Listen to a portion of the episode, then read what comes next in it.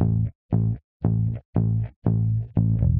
court finds that both of these killings were indeed heinous, atrocious, and cruel, and that they were extremely wicked, shockingly evil, vile, and the product of a design to inflict a high degree of pain and utter indifference to human life.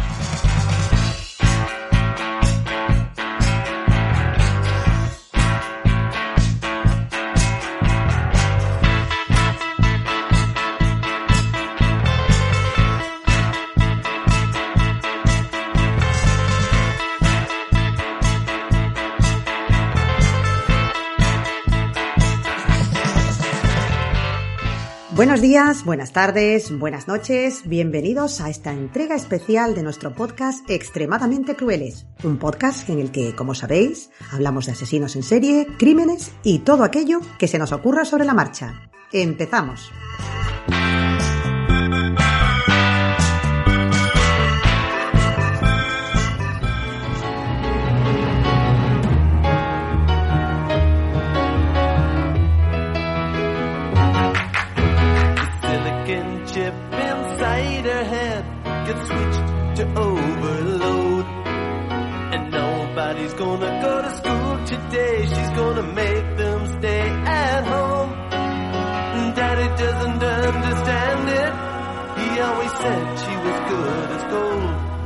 And he can see no reasons, cause there are no reasons. What reason do you need to be shown? Tell me why I don't like Mondays. Tell me why I don't like Mondays. Tell me why I don't like Mondays. I wanna shoot. Ooh. The whole day down. Hoy os traemos un programa especial en el que la inocencia y la bondad de los más pequeños brilla por su ausencia. No hay edad para convertirse en asesino o asesina, y los casos de los que hablaremos a continuación así lo demuestran.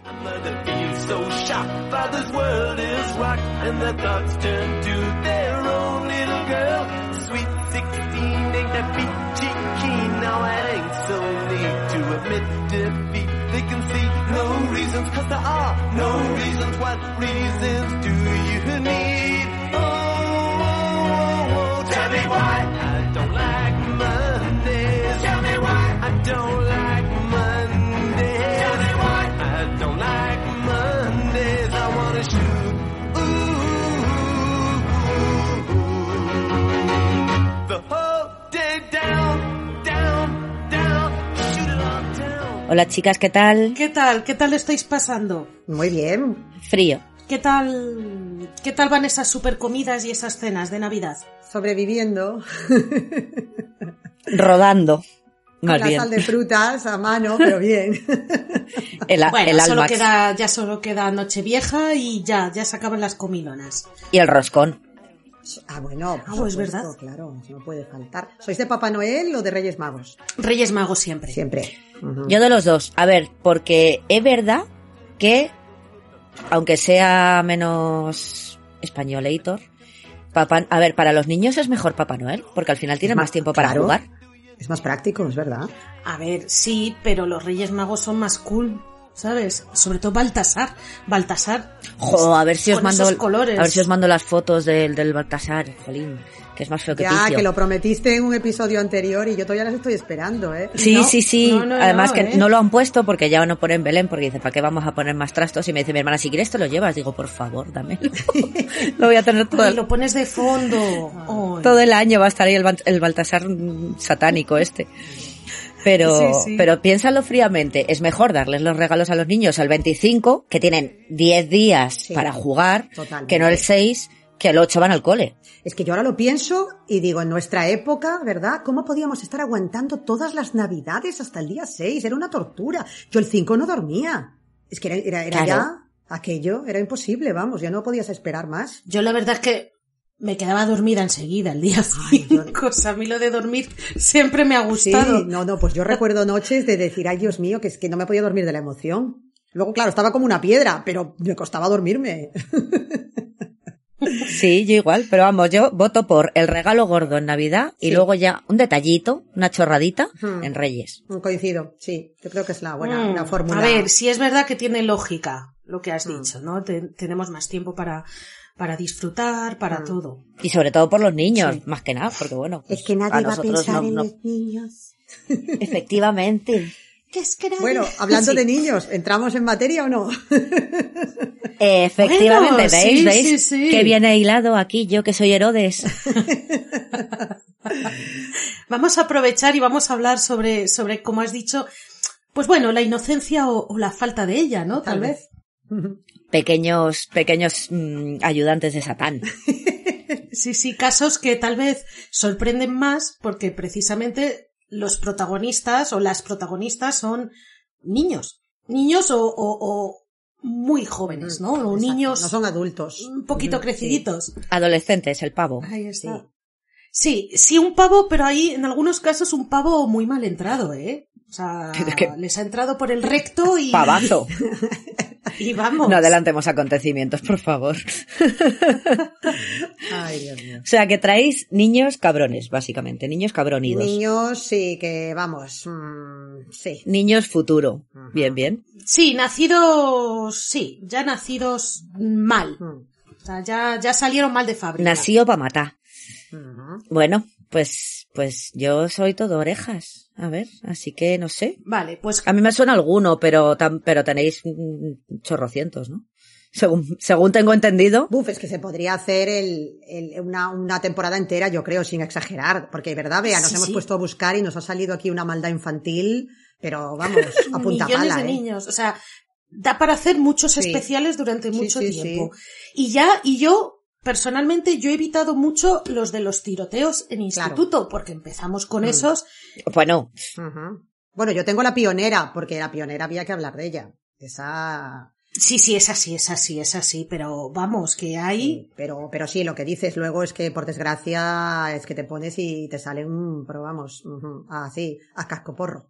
Bueno, eso. Sí, y uno hace nada, de hecho. Sí, es verdad.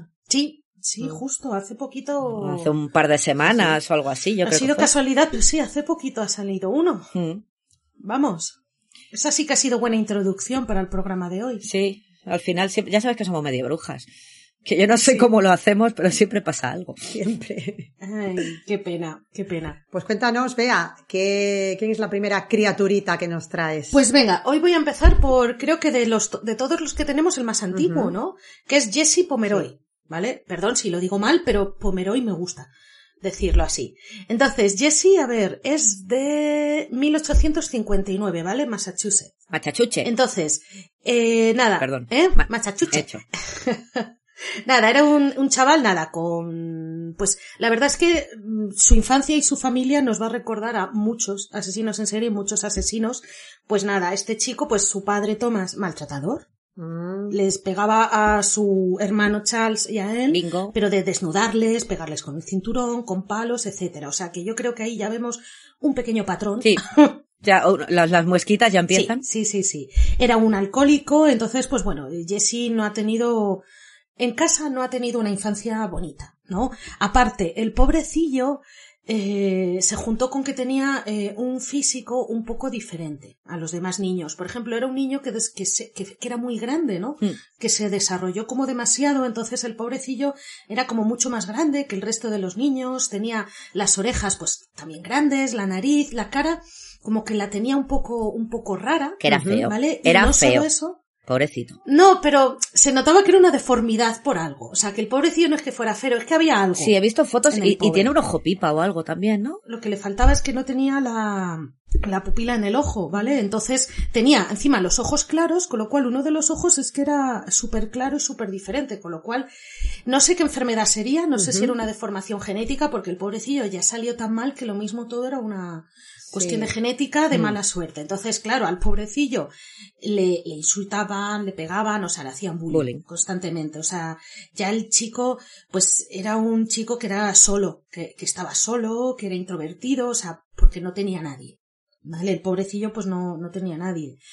Luego, además, es gracioso porque veremos que este es uno de esos casos en los de, bueno, si cierta persona hubiera hablado, todo esto no hubiera pasado, ya. ¿No? Es un caso de esto. No habría ocurrido nada de lo que nos vas a contar, ya. Sí, sí. Claro, entonces tengo que decir que, por ejemplo, ya tengo que decir que el niño ya presentaba, más es un rasgo que han presentado muchos asesinos, que es que la familia no tenía mascotas, ¿por qué? Porque el niño mató a los canarios de la madre y al gato del vecino. Entonces la familia dijo, pues no vamos a tener mascotas porque este niño se los carga. O sea, que ya ahí... Otra muesquita ya en el... Sí, sí, sí, lo de matar los animalitos. Ahí está, porque lo de los animales maltratados es algo que es un rasgo. Sí, es otro clásico también, es verdad. Mm. Sí, sí. Todo esto ya nos apunta a un niño que, bueno, tengo que decir que al principio Jesse...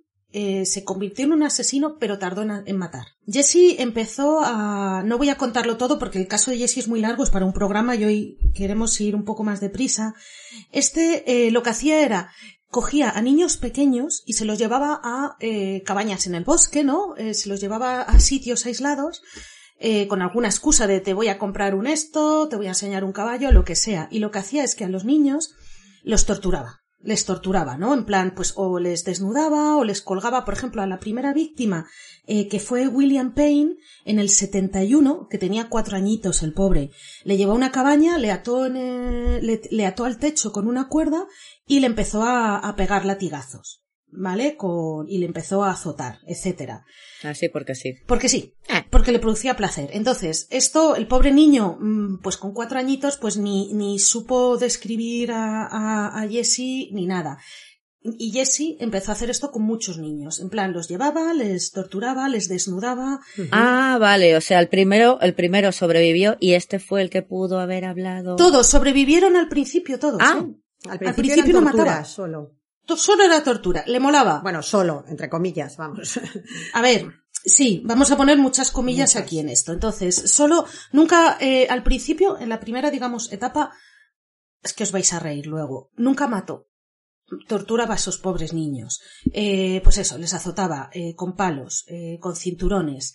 Los niños decían que les obligaba a recitar pasajes de la Biblia. Qué bonito. Y al mismo tiempo decir, por ejemplo, maldiciones, ¿sabes? En plan, joder, me cago en Dios, tata. Tourette. O sea, tenía una cosa rara, sí, sí, sí. Y luego también dijeron que se masturbaba. Es decir, mientras les torturaba, se masturbaba y ya dejaba de torturarles cuando llegaba el orgasmo. Ajá. Uh-huh. Ahí está. Un Robert Verdela de la vida. Básicamente. ¿Sí? Entonces, los pobres niños realmente eran tan pequeñitos que no daban descripciones muy, muy exactas. Incluso hubo un momento en que un niño dijo que tenía el pelo castaño, la persona que le torturó, pero más adelante no se sabe cómo buscaban a un pelirrojo, una persona pelirroja con barba. Ah, es vale. Que te iba a decir, porque vale. El Pomeroy era difícil de ver, o sea, quiero decir que ya simplemente con que dijeran lo del ojo. Sí, pero ahí lo tienes fácil. Los niños, por el trauma, ya. Por tal vez el miedo, no eran capaces de dar una descripción y estuvieron un tiempo sin poder dar una descripción. Incluso tengo que decir que le llamaban en español era el sádico bribón. ¡Ay! ¿Vale? La policía o la prensa puso el nombre del sádico bribón. Curioso. Sí, sí, sí. Bribón. Perdón. Sí. Me ha salido el emérito que llevo dentro. ¿A que sí? Bueno, dejemos al bribón. Eso. Por favor. Ay, que todavía bueno. Nos viene la audiencia nacional aquí. Sí, sí. Entonces, vuelvo a repetir que la familia no tenía animales, con lo cual ya es que la familia sospechaba algo y la madre ya tenía todas las sospechas casi confirmadas con su hijo, uh-huh. Y porque lo que hizo es que decidió que la familia se mudara, sobre todo porque llegó un momento en que la policía ofreció, creo que eran $500 por cualquier información o por este chico, por Jesse, ¿no? Como aún no sabían, uh-huh, quién era, sí, pues se ofrecieron $500. Por el bribón. Entonces, en ese momento, claro, la madre decidió mudarse. Se mudaron de casa, pero la cosa siguió igual, o sea, es decir, siguió secuestrando a niños, los llevaba a lugares alejados, los torturaba, incluso haya uno, pobrecito, lo pienso y digo que le torturó, le hizo heridas y le llevó al mar porque vivían cerca del mar y le echó agua salada. Ay, Dios mío. Sí, a otro, por ejemplo, intentó clavarle una aguja en el ojo. Ay. Y como no pudo, ay, le dio un mordisco en el culo, porque también empezó a morderles más adelante.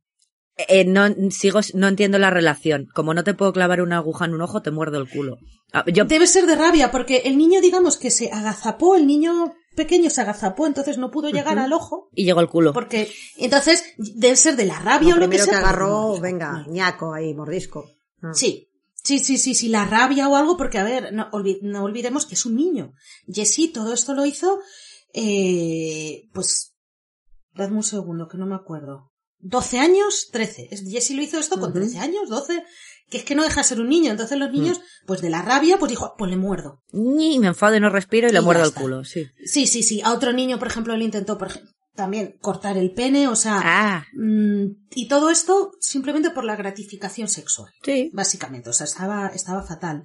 La cosa es, mirad, es bastante gracioso cómo le pillaron, ¿vale? Porque cogieron a uno de los niños, al niño al que le echó agua salada. La policía le llevó recorriendo, digamos, los colegios, ¿no? Porque sabían que era un chico joven, de pelo castaño, ya. Entonces, llevaron a este niño que se llamaba Joseph, le llevaron por el colegio de Jesse. Lo gracioso es que no reconoció a Jesse de primeras. No le reconoció, a lo mejor le vio de lejos, lo que sea, y no le reconoció. Pero cuando terminaron de hacer el recorrido para intentar reconocer al autor de todo...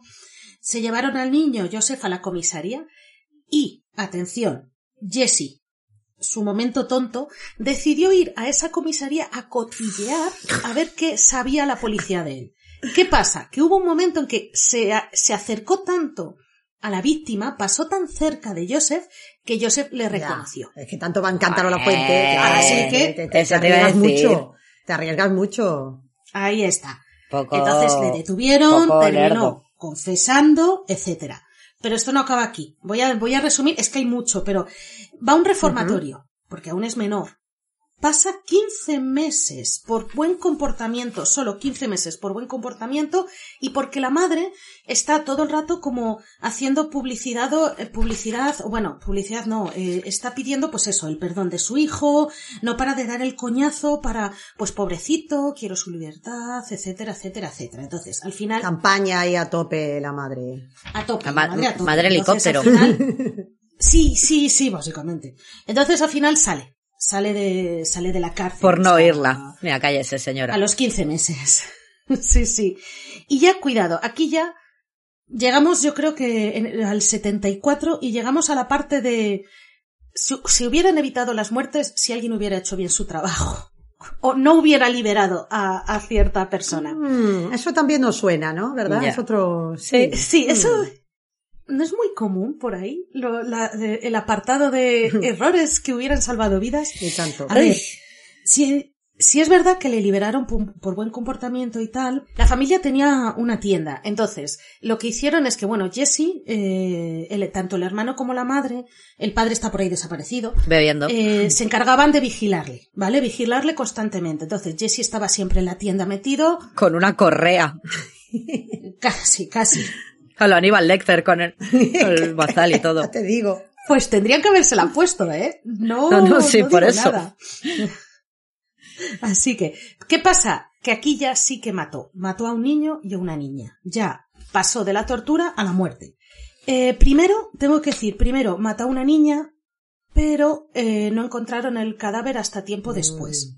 ¿Vale? Mató a una niña, la mató en el sótano de la tienda, de la familia. La enterró debajo de muchas cosas, ¿vale? La puso como debajo de unos escombros, tal, y nadie se enteró que estaba ahí. Vale, parte uno. La vigilancia, malamente. Ya. No, malamente. Y el olfato. Vamos. También. Otro que también tal baila. Malamente. La familia. Malamente. Nada. Fue cuando mató al segundo niño, lo mismo. Este niño le llevó lejos, le torturó y le mató. Fue ahí cuando ya sospecharon, ya fue inmediatamente en plan, un niño muerto ha sido Jesse. Y le detuvieron, ¿vale? Entonces pues ya sí que confesó y eso. Y atención, el cadáver de la niña, no encontraron el cadáver hasta que la familia no vendió la tienda, porque claro, todos los vecinos, todo el mundo pues insultaba a la familia, tal y cual. Cuando llegó el nuevo dueño y quiso hacer obras en la tienda, hasta que no llegaron los obreros y empezaron a levantar cosas... No vieron el cadáver de la niña. Pero que estaba momificada. Entonces ya ahí era como ya blanco y en botella. Es Jessie, o sea, ya. Está momificada porque se tiene que oler. ¿En qué estado se encontraba ya ese pobre? Sí, sí. Que tiene que oler. Debía de oler mal, pero nadie dijo, ah, cadáver. O no tanto, a lo mejor lo enterró muy bien. En unos sitios dice que estaba debajo de escombros, en otros debajo de unas cenizas, algo. Pero eso... Pues hasta que no llegaron los obreros eso, nadie vio el cadáver. Eso huele. El cadáver. Eso tiene que oler. Bueno, no sé. Sí. Y bueno, y aquí es cuando ya, pues ya. O sea, ya... Juicio, culpable y ya para siempre. O sea, él murió en la cárcel en el 32, en un hospicio de la policía, súper enfermo. Eso sí, la cárcel le dio tiempo para estudiar idiomas, escribir poesía, bueno, fíjate, hizo de todo. Un hombre renacentista, asesino renacentista. Mira tú. Total. Sí. Así que este es nuestro primer inocente de hoy, bueno. El señor Jesse. Que menudo pack, llevaba de todo, jolín, vamos. Sí, vamos. Y lo de siempre, pues se podía haber evitado, como muchos casos. Bueno, pero... Así que... Por buen comportamiento sale. Ah, bueno, claro, es que buen comportamiento. Lo de siempre. Es que... Y la madre pesada. Claro. Pesada, es que enviando cartas no, a periódicos, ves, a la gente. No solo el chaval, lo que traía de fábrica o lo que le pasó, lo que sea, pero es que todo lo de fuera también, no me digas, jolín. Vamos, ni de la familia, ni de la policía, ni del sistema. O sea, es que ahí falló todo. Menudo desastre. La puñetera madre de Norman Bates ahí, que... Qué horror, Dios mío. Claro, hasta cierto punto, a ver, yo no soy madre, pero puedo entender el amor de una madre, pero vamos, ya cuando ya hay niños pequeños torturados, jope, ahí ya el amor de una madre tiene límites. Si puedes llegar a ese punto de negación por una devoción materna ahí, ¿no? Lo que dices tú, porque ya no estamos hablando de mi hijo ha cometido un error o ha matado a alguien, lo que sea, es que ha torturado y asesinado a niños pequeños. Dios mío, ¿cómo tiene que estar esa madre para defender y justificar todo eso? Bueno, o para perdonar o luchar por la libertad de su hijo. Sí, ¿no? Porque se fueron de la ciudad, borrón y cuenta nueva, y vamos a vigilarle. Ya. Mal, pero vamos a vigilarle. Mal, porque al final te mató a dos. Fatal. A un niño y una niña, o sea, que es que ese chaval ha pasado de torturar, que estaba mal, pero es que sí. De la tortura ha pasado a la muerte. Y fueron pocos, quiero decir, fueron dos. Ya. Bueno, los que torturó, no sé. Sí. Menos mal. Pobrecitos, pero bueno. O sea, menos mal que ya estaba la sospecha sobre él porque era un ex delincuente. Claro. Menos mal, ya. Menos mal. Bueno, y aquí qué bonita la época, bueno, iba a decir victoriana, pero bueno, era en Estados Unidos, con lo cual, bueno, sí, finales del 19. Jesse Pomeroy me suena haberlo visto en la serie del Alienista. Sale en un capítulo 10 minutos. Pero bueno, que si a alguien le interesa, en la primera temporada del Alienista, que está en Netflix, si no me equivoco, pues ahí sale... Ah, guay. Sale... Van a verle. Vale. No recuerdo por qué, pero bueno, ahí está Pomeroy. Ahí le conocí yo. Que dije, uy, un asesino, y me lo busqué. Yo siempre. Sí, tenían que hacer un Shazam de asesinos. Cada vez que veo uno, como, voy a buscarlo en Wikipedia. Pues mira, aprende programación, cómo hacer aplicaciones y te haces un Shazam de asesinos. Total. O sea, yo lanzo el guante, porque yo soy de letras. Pero oye, si a alguien le apetece. Y bueno, ¿os parece que vayamos al próximo, señora María? Sí, por supuesto, favor. Muchas gracias. Cuéntanos. Pues lo que comentabas tú antes sobre los tiroteos en los institutos, lo que os comentaba, yo tengo aquí un poco a la pionera, si es que se puede utilizar ese término, ¿no? O digamos una de las precursoras de estas historias, ¿no? Porque voy a hablar de Brenda Ann Spencer, ¿vale? Que esta chica es, como veremos después, una chica que pasó... digamos, a la historia de este tipo de cosas, pues por lo que hizo y también por la repercusión que tuvo en ese momento a nivel mediático y cultural. Luego veremos esto. Bueno, diremos también, como lo que comentabas tú antes de las muescas, pues un poquito también lo mismo. Nace en San Diego, en California, en abril de 1962. La familia es humilde, los padres se separan, al parecer el divorcio es muy traumático, ya se va a vivir con el padre, que era un alcohólico de tomo y lomo, que tú dices, muy bien, aquí, me gusta mucho esto, y la madre, si te he visto, no me acuerdo, básicamente. O sea, que velando mucho por los intereses de los menores aquí también, ¿no?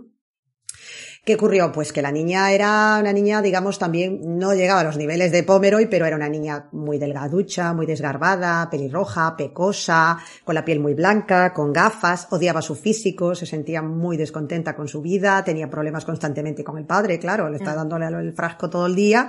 Y bueno, al parecer, sí, claro, aunque tenía dotes para la fotografía y que era una niña con, digamos, inclinaciones artísticas, también tenía ya como un carácter muy marcadamente antisocial, y esto junto con el complejo que tenía y con la situación que estaba viendo en su casa, pues claro, lo agitas todo y te sale ya ahí el cóctel Molotov. ¿Mm?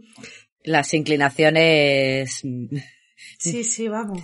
Asesinísticas. Sí, la base la mira ya con qué barro estamos haciendo ya aquí la figurita, porque pobre criatura, vamos. Madre mía. Y es que resulta que, bueno, que la situación en casa era tan mala que la pobre a veces estaba en clase y la tenían que despertar, se quedaba dormida. O sea, imagínate qué vida llevaría allí con el padre alcohólico también. Claro, el padre cantando el Paquito Chocolatero a las 4 de la mañana borracho. Y la niña, pues, ala, que se busque la vida. Empieza a meterse en temas de drogas, algunos robos, así un poquito ya de cosas pequeñas, no así a pequeña escala, pero bueno, que ya...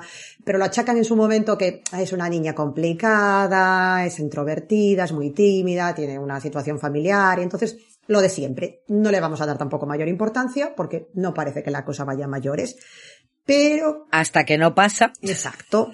Ahí está. Pero claro, ¿qué ocurre? Que aquí Brenda empieza a demostrar que no solamente es una niña, digamos, con tendencias antisociales, es que realmente lo que le mola a ella es matar, y empieza pues lo mismo que decíamos, coge un día el escopeta de aire comprimido del padre, se va al colegio y desde la ventana empieza a disparar a los pájaros. Me parece bien. Bueno, al instituto, ay, sí, sí. Oye, pobrecillas, claro, no han hecho nada. Obviamente, existir. Ahí saltaron las alarmas, vale, bien, nada. Entonces hablan con el padre, le aconsejan que la lleve pues a una evaluación psiquiátrica, que a lo mejor sería conveniente que estuviese en algún tipo de institución mental para la evaluación, para ver qué le pasa. Pero el padre dice, no. El padre Wallace dice, no. La niña es solamente una chiquillada, esto son tonterías, ya la pongo yo, la meto yo en vereda, tal cual, no sé qué. Y además es que había... Un poco... Dime, Gemma. Perdón. El padre alcohólico. No, bueno, sí. Uno, lo que me gasto en meterla en un psiquiátrico, me lo bebo mejor. Y sí. Dos, la Brenda era un poco hábil. Quiero decir, que si quieres matar pajaritos, que yo estoy contigo, hazlo desde tu casa. No te lleves la puñetera escopeta al instituto para que te vea todo el mundo y se le digan a tu padre, oye, que tu hija está un poco desquiciada. Sí, ahí no fue muy lista, vete al bosque, vete al campo, para que nadie te pille. O desde la ventana de tu casa, matas palomas. Sí. Sí, total, si el padre estaría borracho ahí tirado en el suelo. Por eso. Ahora que has dicho de matar palomas, no sé si alguna veíais Mad Men, pero me estoy acordando de Betty Draper, que en un capítulo también sale con la escopeta en mano y se pone a pegarle tiros a los pájaros. Pero bueno, en su caso era normal porque su marido le daba muy mala vida. Se liaba con la primera que pasaba por la puerta. Lo de Brenda ya veremos después, que también tenía una explicación. Pero bueno, en este momento, cuando le dan el primer toque al padre, que es lo que dice Gemma, porque estaba como estaba. Si no, a ti te dicen que tu niña estaba haciendo ahí tiro al plato con los pajarillos desde la clase y dices, vamos a ver un momento. Pero no, él dice que no. Déjamela a mí. Pero es que no solo eso. La niña, para Navidad, le dice, oye, que a mí me gusta mucho la música, que me gusta mucho Police, me encanta escuchar música, quería grabar. Lo siento, Gemma. No, ahora entiendo por qué hizo lo que hizo.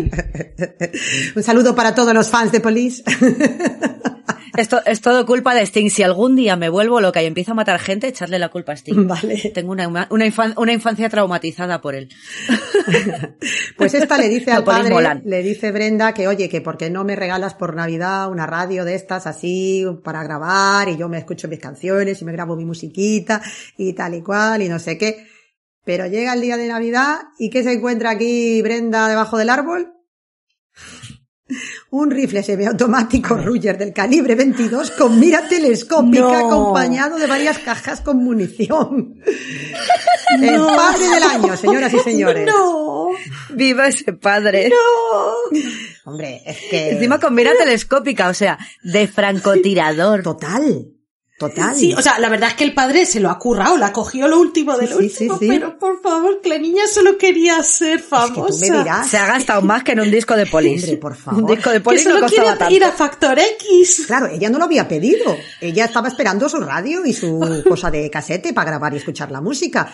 Dijo después, me sentí como si mi padre quisiese que me suicidase. Como en plan, oye tía, me estás dando muy mala vida, yo estoy aquí con mi rollo del frasco carrasco y déjame en paz, toma allí la pistola y haces, o el rifle en este caso, y ya haces tú sola el trabajo. O sea, ese fue el mensaje que entendió ella en su mente perturbada, que el padre lógicamente lo desmintió después, pero vete tú a saber, porque una niña que ha demostrado tendencias suicidas y afición por disparar a todo lo que se mueve... ¿Cómo demonios le regalas una escopeta? Comida telescópica yo no la hubiera regalado para... Hombre, a lo mejor una pistola era demasiado evidente. Claro. De cástale bien al galgo. ¿Cómo cojines te suicidas con una escopeta? Esto es como lo de Kurt Cobain, que le das con el dedo del pie. Pues... Claro, pero me encanta... O sea, si el padre le hubiera regalado una radio, tendríamos una Adele en vez de a una asesina. Sí. O no sé, o un Fernandisco, igual. Me da igual, bueno, pero alguien, ¿sabes? No hubiera hecho tanto daño, ¿no? Digo yo. O a lo mejor tendríamos a un Mark David Chapman que nos hubiese librado de Sting. Ay, Dios mío. Perdona a los fans de Sting, perdónenme los fans de Sting. Sí que hay alguno, y lo sabemos. De Police molan mucho, pero es que es un trauma infantil, ¿vale? Es un trauma infantil, lo siento. Bueno, pues ¿qué hace Brenda con su nuevo regalo? Pues lógicamente se pone manos a la obra. Estrenarla. Claro, y empieza a practicar la puntería, vamos, es que le faltó tiempo. Y no solo eso. ¿Veis por qué hay que dar los regalos el 25 y no el 6? Porque si no hubiese practicado. Pues mira, ella se puso manos a la obra y no solo eso, empezó a leer también sobre criminales famosos, sobre masacres, sobre asesinatos. Estaba obsesionada con la muerte, con las matanzas. O sea, es que aquello era más gasolina. Venga y venga y venga y venga. Blanco y en botella. Es que claro, me dices, el padre a por uvas. No me regaléis una escopeta un rifle de francotirador, por favor. Me estás escribiendo. Pues yo quiero uno. Me estás escribiendo. Vale. Una pistola con silenciador, mejor. Pones una almohada adelante y ya está. Bueno, perdón. No, está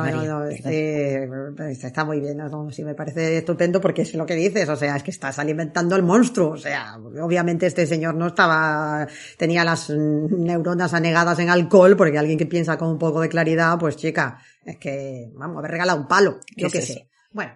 El caso es que, ¿os acordáis del niño? ¡Palo! ¡Un palo! ¡Se ha pagado un palo! Pues lo mismo. ¡Ay, la Brenda! ¡Un palo! ¡Un palo! Pues lo mismo. ¿Y qué hace Brenda? El día 29 de enero de 1979, se levanta por la mañana, está hasta el toto de todo para variar, está escuchando a los niños fuera que están entrando en el instituto y en el colegio, el griterío típico que hay por las mañanas, y se le empieza ya a hinchar las narices, pone la música a todo trapo. ¿Y qué se le ocurre en ese momento? Pues nada, ve al director y a todos los que estaban allí, los adultos que estaban ayudando a los niños a entrar en el colegio, lo típico de lunes por la mañana, agarra el rifle semiautomático, se aposta allí cual francotiradora y ¡ala! Balazos que Dios te crió. Lógicamente, como había estado practicando, no había tenido tiempo, pues muy buena puntería. En la primera impacto de bala fue en la espalda de un niño, le dio por detrás en la espalda, el pobrecito ya se cae ahí, eso, se monta el consiguiente, claro, os podéis imaginar, y lo... Sí, la marimorena. Efectivamente, ahí, ya, y se monta un escándalo tremendo, empieza a correr todo el mundo, empiezan los niños a intentar escabullirse, los adultos a intentar protegerlos, y entonces, ¿qué ocurre? Que el director del colegio, Barton Rack, que tenía 53 años, se abalanza o se echa encima de un niño pequeño de 9 años que tenía a su lado, Chris Stanley, para protegerlo y evitar que le impacten las balas, logra salvarle la vida a este niño, pero él muere. Tenemos ya la primera víctima. ¿Quién fue el siguiente? Pues uno que estaba allí, digamos, un poco el que estaba haciendo las labores de vigilancia, Mike Suchard, de 56, también estaba intentando ayudar. Como el turrón, perdón. Sí.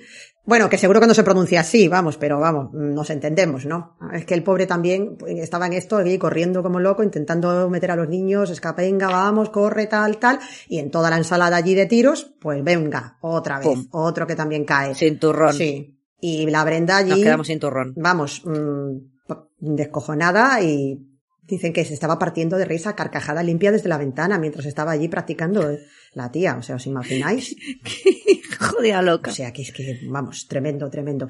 Y además es que era eso, porque donde ponía el ojo ponía la bala. Impactó 9 personas más. Uh-huh. Claro. Mira, telescópica. Claro, estaba... Es que bien. Sí, sí, tenía el arma perfecta y había ensayado y había practicado y la tía estaba allí, vamos, on fire. Nunca mejor dicho. Pues con el resultado total final fue 8 niños gravemente heridos, 2 adultos muertos y luego un oficial de policía que fue el primero que llegó allí al lugar, un chico de 28 años que se llamaba Robert Robb, que también con un solo disparo ya lo tumbó y quedó malherido. No. Así que al final, ¿qué tenemos? Pues eso, desbandada general, que la cosa podía haber sido mucho peor, pero que hubo una maniobra inteligente por parte de la policía, y es que colocaron un camión de basura en la puerta del colegio para bloquear la trayectoria de los proyectiles. Ah, mira. O sea que mira. Ahí, bueno, por lo menos en eso estuvieron Está rápidos. Bien. Enseguida ya habían llegado al lugar todos los SWAT estos, ¿no? Sabéis, ahí ya el comando especial de todos estos que se despliegan cuando hay... Tipo serie, ¿no? De televisión. Tal. Rodearon la casa de Brenda, claro, lógicamente, toda la zona allí acordonada, los edificios cercanos todos desalojados, y bueno, y resulta que Brenda en ese momento no se le ocurre otra cosa que empezar a hablar por teléfono. Y le llama un periodista del San Diego Union Tribune, y le dice, no, es que estoy haciendo esto porque es que no me gustan los lunes y así me animo. Es que esto me anima el día. Y digo, joder, a mí tampoco. Ahora es culpa de Bob Geldof. Es que, claro, es que ahí después viene Bob Geldof, luego aparecerá, claro, porque es que dice ella, sí, es que no me gusta el lunes. Y digo, chica, pues ponte a la cola. Vamos. Es que, ni que fuera la primera. Que se compre un póster de gatitos, ¿sabes? Uh-huh. O algo. Dicen que en casa tenía una docena de latas de cerveza, varias botellas de whisky vacías. No sabemos si del padre de la hija o la limón. Igual era también un vicio compartido. Claro. Y lo que dijo fue que lo que sucedió es que mientras estaba todo este follón de intentar evitar que se produjesen más disparos, ella hablando con la gente por teléfono, desquiciada, los comandos especiales desplegados, otro periodista, ya sabemos cómo van de rápidos, consigue hablar con el padre y dice que le había regalado el rifle a su hija, cosa que luego él desmentiría porque ya no sabía qué hacer con ella y tenía la cosa de que a lo mejor se suicidaba. Ay, la madre que... No, sí, o sea, te digo entre los dos no hacen media neurona, sí. O sea... Es que de casta le viene al galgo, de padre gatos, hijos michinos. Sí. La verdad es que esto llegó a convertirse un poco en rumor, en leyenda urbana, porque realmente la supuesta conversación entre el padre y el periodista, esta grabación nunca apareció, él lo desmintió luego, no sabemos si eso fue verdad o fue también una invención de Brenda y alguien lo oyó y lo malinterpretó y empezó a circular como una declaración del padre, pero bueno, al final está claro que ¿quién le regaló el rifle a la criatura? El señor Wallace, así que... Madre mía. Así que, ¿sabéis lo que dijo? Que es que además es tremendo, porque ya cuando por fin, una vez que tenían toda la zona acordonada, la casa rodeada, habían entrado la policía, se la llevaron detenida y todo esto ya, le preguntaron, claro, todos los periodistas que se encontraban allí, y le dijo otra vez lo mismo, es que no me gustan los lunes, I hate Mondays. Dice, es que no eran por nada más, solamente me quería divertir. Dice, veía a los niños con sus chaquetitas de color rojo, azul, y para mí eran como patos que estaban en una charca, como si fueran unas vacas. Y digo, pues mira, tiro como si fueran animalitos y les disparo. Y me hizo mucha gracia y para mí fue muy divertido. Y luego le daban un premio. Final. Y por eso le entró el ataque de risa. Ya ves. Sí. Y aquí es donde entra en escena el señor Bob Geldof, que estaba haciendo ¿qué? Ah, no, yo lo había dicho de coña. No, pero es que viene a eso, viene por eso exactamente, claro, es que ahí viene la canción. No sabía. Sí, él estaba dando una entrevista, de repente entra un teletipo con la noticia del tiroteo, con las declaraciones de Brenda, y dice eso, que no lo hizo por nada, sino porque odia los lunes, I hate Mondays, y Bob Geldof, claro, se queda como nos quedaríamos todos, a cuadros escoceses, y dices que flipé, porque para mí no tenía ninguna explicación. ¿Cómo alguien puede justificar semejante atrocidad diciendo que es que no le gustan los lunes? Tenía un grupo, que por aquel entonces, los Puntan Rats, compone la canción, multifamosa, escuchada en todo el mundo, en la lista de éxitos en el verano del 79 y clásico, incluso versionado por Bon Jovi. O sea que la famosa canción de Tell Me Why, I hate Mondays. I don't like Mondays. Exacto. I don't like Mondays. Eso. I don't like Mondays. Pues eso. Se inspiró, le vino la inspiración a Bob Geldof viendo aquí a la pelirroja esta. Uh-huh. A la pelirroja. Pues interesante. Uh-huh. Sí. ¿Qué edad tenía la pelirroja? Pues la pelirroja tenía 16 añitos cuando ocurrió aquí. la cosita esta. Iba a decir una barbaridad, pero bueno, sí, ya estaba crecidita. Menos mal que no había TikTok en esa época, porque si no hubiera grabado ahí unos TikTok. Sí, sí, sí. Entonces, ¿qué ocurrió? Mientras lógicamente, asesinaba. Juicio posterior. Durante el juicio se apuntó, según los psiquiatras que participaron durante la vista, en una posible lesión en el lóbulo temporal del cerebro que podría haber sido debida a un accidente que tuvo cuando era pequeña, que se cayó de la bici y le había provocado ese daño cerebral. Y creen que a lo mejor estas explosiones de ira que tenían, estos arranques de violencia que resultaron al final y que acabaron en el tiroteo del instituto, podrían haber tenido su origen en este accidente que tuvo ella cuando se cayó de la bici y se dio el porrazo en la cabeza. Por eso hay que llevar casco. Como Richard Ramírez. Pues oye, bueno, es que a lo mejor pues fue justo ahí que se juntaron el hambre con las ganas de comer. La niña venía con una serie de tendencias de fábrica, se mete el pepinazo en la cabeza con la bici y ala, ya tenemos lío. Y luego el padre alcohólico te compra el rifle de... Claro, en vez de comprarte pues eso, la Stacy Malibu. Y a ella. Y ya le... Bueno, estamos un poco mayor para la Stacy Malibu, pero bueno, chico, no sé. Cómprale eso. En el 79, pues... yo qué sé, no sé lo que se llevaba por aquel entonces. Si le compra un martillo se hubiera vuelto carpintera. Claro. El regata de Blanc, no sé, de los Police, el regata de Blanc, creo que era del 79 o del 78, espérate, ya me estoy... Bueno, pues el caso es que también se le diagnosticó durante el juicio por los psiquiatras que declararon que tenía problemas epilépticos, depresión, se le medicó. Uno de los amigos del instituto dijo que le había comentado Brenda así en confianza que la semana anterior le había dicho: voy a hacer algo grande porque quiero salir en la tele. Si al final, o sea, esta niña lo único que quería es ser famosa. Y tanto, porque es lo que decimos, esta fue la primera porque había habido ya tiroteos anteriores, recordáis el de la Universidad de Texas desde el ¿verdad? Uh-huh. Que ese es otro muy interesante también, pero en un instituto, o sea, en un centro escolar en Estados Unidos, este fue el primero del que se tenga constancia de este tipo de tiroteos de los que decía Bea, que luego por desgracia hemos tenido uno, vamos, cada 15 días, si me descuido. Uh-huh. Y bueno, pues poco más que añadir, que después de cumplir los 18 años, el 4 de abril de 1980, fue condenada a cadena perpetua, por lo tanto, debía cumplir 25 años por lo menos antes de poder optar a la libertad condicional, y desde que ha sido posible que pudiese optar a ella, todas las ocasiones en las que la ha solicitado, que han sido 5 hasta la fecha, siempre se la han denegado. ¿Qué dijo? Pues, como sabéis, la gente en la cárcel se aburre mucho, tiene mucho tiempo. Y entonces, en el 2001, salió con lo de que su padre le daba palizas y que abusaba sexualmente de ella. El padre, lógicamente, lo desmintió. Ella luego, al final, se desdijo, que las acusaciones no eran ciertas. Pero también luego volvió en el 2005, tuvo varios incidentes de autolesión. En 2009, otra vez, le volvieron a denegar la libertad. En 2019 tuvo otra nueva oportunidad, otra vez que no insistas pesada. La última fue en septiembre de 2021 y a día de hoy, 42 años después de aquello, que ahora tiene ella 58, sigue todavía en la cárcel, está en la Institución Penitenciaria de Mujeres de Chino, California. Y así sigue Brenda Spencer, que ya no tiene nada que ver, diré, por cierto, si buscáis fotos actuales, de pelirroja, flacucha y desgarbada, vamos, se ha comido a 4 Brendas. Yo he visto la foto de ella cuando la cogieron, pero de mayor, pues ya no. Espero que los regalos de la cárcel sean mejores. No sé. Creo que eso no te cabe en un bocadillo. Una lima igual. Ya. Pero en un bocata o vía rectal, como el móvil ahí de Barragán en Torrente, no creo que la... Con las barras de jabón hagan muñequitas y cosas de esas. ¿No? Pues nada, Brenda Spencer. De todos modos, con su papá y su regalito. Si supuestamente estaba zumbada, que le hayan metido cadena perpetua. Sí, porque... Siendo menor. Sí. Y... Sí, es raro, ¿no? Sí, la verdad es que es una sentencia bastante insólita, pero el peso de las declaraciones de los psiquiatras no fue lo suficientemente relevante. Apuntaron a que posiblemente podría haber sido la causa este accidente de los que os hablaba antes, pero no se pudo concluir de forma... de forma contundente, así que... Y el tipo de caso que es, a lo mejor el peso de la prensa, Bob Geldof con la canción, la gente, la opinión pública de esa época... Sí. La canción es todo, es culpa de Bob Geldof todo. Pero, claro, no, yo digo, a ver, realmente solo mató a 2 adultos, a los niños, pobrecitos, los hirió, pero bueno, solo mata a 2 personas. Ves que está desquiciada, ves que el padre está peor que ella. Sí.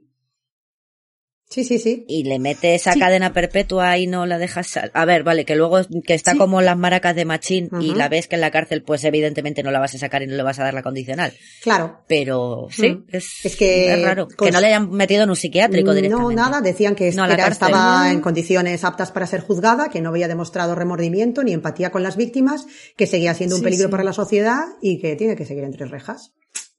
Pues no tiene empatía, no tiene... Está como una... Sí. Habrá. Pero bueno. En fin. Volvemos a lo de pues siempre. Nada. Sí. Pues vaya. Qué cielo. Qué hermosa persona. Pues no sabía yo lo de la canción de los Boomtown Rats, pero mira. De ahí viene. Y luego el Do They Know It's Christmas. Que sufre porque un día se le cayó un árbol de Navidad encima o algo. A lo mejor también tuvo ahí un momento de trauma existencial. En fin. Sí, porque esa es la inglesa, ¿no? Porque luego está la otra. Luego está la de We Are the World, que esa es la yankee, sí. Sí, así que la de Bob Dylan mirando a la nada. Me encanta Bob Dylan en ese vídeo en plan de ¿qué está pasando? Dios mío. Ese pobrecillo. Es maravilloso. Maravillosa. Tomado algo. Pues nada, con ustedes Brenda Ann Spencer y su rifle semiautomático con mira telescópica. Es que manda cojones. Pues es que es el mejor regalo. O sea, lo que más me ha gustado de la historia es el regalo de Navidad. O sea, la pobre chica que solo quería ser cantante. Bueno, hemos dicho que le gustaba la música, no sabemos si tenía dote. Sabía que sí se le daba bien, al parecer, la fotografía, que por ahí sí que apuntaba maneras. Pero bueno, en cualquier caso, que me da igual, como si quisiera ser locutora de radio. O sea, que a lo mejor dices, este afán que tenía yo por querer matar primero pájaros, luego personas, lo que sea, me busco la vida y acabo encontrando algo. Pues igual sí, no te digo yo que no hubiera hecho falta que se lo regalase el padre. Pero vamos, es que se lo pones en bandeja, chico. Se lo pusieron muy en bandeja, lo de encima con mira telescópica. Es que es como, mira, es que es eso. No, tío, o sea, no. Regálale una pistola. Si quieres que tu hija se suicide, regálale una pistola. A ver, regálale la radio, que se meta en la bañera y la tire dentro, como la tostadora. Sí, también. Y ya está. O que se encierre y nada, que se ponga a escribir cartas a Sting y que, vamos, y yo qué sé. Claro, hija mía, métete en la bañera, que la acústica es mucho mejor. Y haces tasca. O al padre le fríe también y ya está. Pero bueno, no sé, si quieres probar a matar, pues frías al borracho. Es que quiero que se suicide, pues no, venga. Bueno, pues nada. Debía tener los brazos largos. De oca a oca, tiro porque me toca. ¿Con qué vamos ahora, Bea? Uy. Bueno, este me encanta. Sí, es verdad que del que os voy a hablar ahora hay poca información y la verdad es que las fuentes de donde puedes coger información cambian pequeños datos, ¿vale? Entonces, os voy a presentar al asesino en serie más joven del mundo. Toma. En serie. 7 añitos. 7 años. Joder. Yeah. Entonces, estoy hablando de... Esperad, no voy a decir bien el nombre. Es un niño de la India, se llama Amarjit Sada. Sí, ¿vale? Amarjit Sada de la India. ¿Vale? Entonces, este chaval... este chico, es que este niño, porque es que son 7 años. Este niño, es ese moco. Sí, es un moco. Detengámonos un momento en este dato, perdón. Vamos a asimilarlo bien. 7 años. Sí, por eso digo que ni chico ni chaval, es un puto moco. Es un enano. Oficialmente se le considera asesino en serie porque mató a 3 niños. Toma. Sí, o sea, ya oficialmente es asesino en serie. Entonces, mató. Ya os digo, las fuentes, hay fuentes de información que cada uno dice que era primo, prima, etcétera. Pero bueno, ahora tiene 21 añitos, el chaval, que lo sepáis, o sea que es súper reciente. O sea, ya, te iba a decir. Sí. ¿Vale? Sí, tiene 21 añitos y, pero bueno, 20 no, creo que ahora tiene, 21, 24 o así, pero vamos, que está desaparecido, el chaval está desaparecido. Entonces, este chico cuando tenía 7 años... O sea, aproximadamente en el año 2000, sí, no, a menos, no, 2005 sí, por ahí, pasado el 2000. O sea, poquito, o sea, es muy reciente. Sí. Es muy, muy, muy, muy reciente. Entonces, ¿qué pasa? Que este chico primero mató al primo. ¿Vale? O a la prima, ya te digo, depende de la fuente, yo tengo primo. Primero mató al primo de una pedrada. Sí. Caín y Abel. Sí, pero es que luego mató a la hermana de otra pedrada, ¿vale? Mató a su primo y a su hermana. Jehová. Que los dos eran pequeños, ¿vale? Es decir, tenían menos de 7 años, era todo niños pequeños. Mató primero al primo, luego a la hermana. Lo fuerte de todo esto... ¿Qué tipo de pedrada? O sea, ¿era un adoquín? ¿Eran de estas con...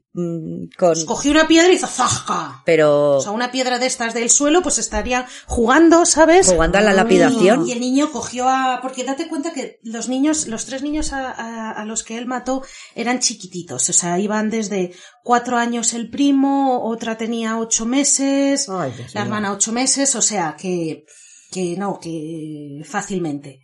Sí, entonces, pero... nada, lo que hizo es coger una piedra y ¡zasca! Cargárselos. Pero... Ya está, de una pedra. A ver, yo puedo entender que bueno, no puedo entender nada. Quiero decir, que el de 4, no, que está jugando, que tiren la piedra, que le des mal dao. Un accidente, dices. Sí, bueno, vale. Puede ocurrir. No.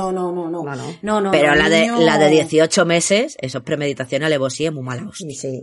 8 meses. 8. 18, 8 meses. No, igual he sido yo la que he patinado, mejor me lo pones. 8 meses, no, o sea, sí. Ya veréis que luego ya cuando le pillaron, sí, o sea, les mató. Lo gracioso de todo esto, atención, que se sabe que los padres ya debían de saberlo. Debían de saber que su hijo mató al primo y a la hermana, pero decidieron ocultarlo para protegerle. Vale. Pero, aquí es lo que no sé 100% seguro. Es que también se dice que había vecinos que sabían eso, pero que como eran cosas de familia, tal y cual, nadie dijo nada. ¿Vale? Pero que no solo los padres, los trapos sucios se lavan en casa. Pero que más gente. Sí.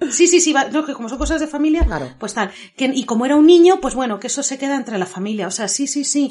O sea, no solo los padres, que eso se sabe que lo sabían, sino también se dice pues que había vecinos, más familiares que sabían que el niño se había cargado a su primo y a su hermano. Hombre, claro que lo sabían los padres, niño... quiero decir, te aparece la niña en el carrito con la cabeza reventada de una pedrada.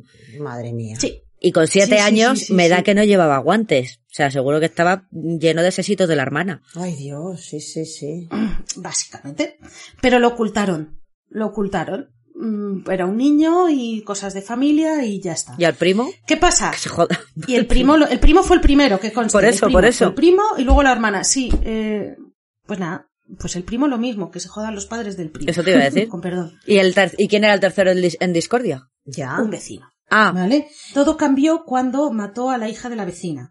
La vecina dejó a su niña en la guardería. Vamos a ver, no entendamos guardería como las que tenemos aquí, ¿vale? Uh-huh. Estamos hablando de un sitio, por lo que está mirando, que tenía menos seguridad a lo mejor que las guarderías de ahora, ¿vale? Sí. O sea, es decir, la madre dejó ahí a la niña. ¿Qué pasa? Que cuando volvió a recogerla ya no estaba. Ah, su hija ya no estaba. La seguridad cojonuda. ¿Qué pasa? Que se la había llevado Sada, ¿vale? A Amarjit Sada, ¿vale? El niño.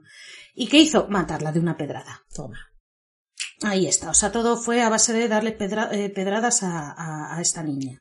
También. ¿Qué pedra tienes? ¿Qué pasa? Pero la cosa es una guardería en la que a un niño de 7 años le dejan llevarse a una niña de 4 o algo así. Le dejan o no le vieron. El problema es que no hay información. No se sabe cómo fue exactamente. No hay información suficiente que nos digan qué pasó realmente. Claro, también estamos hablando de la India, ¿vale? Que no es... A ver, os lo digo porque he tenido contacto con mucha gente de la India y no es... El concepto que tenemos de guardería aquí no es el mismo que allí, ¿vale? Es diferente. Sí. No quiero sonar... Pero bueno, no quiero sonar mal, ¿vale? Pero me refiero que en un pueblo pequeño y tal, pues es bastante diferente. Vamos a ver, que es una cultura completamente distinta. Claro.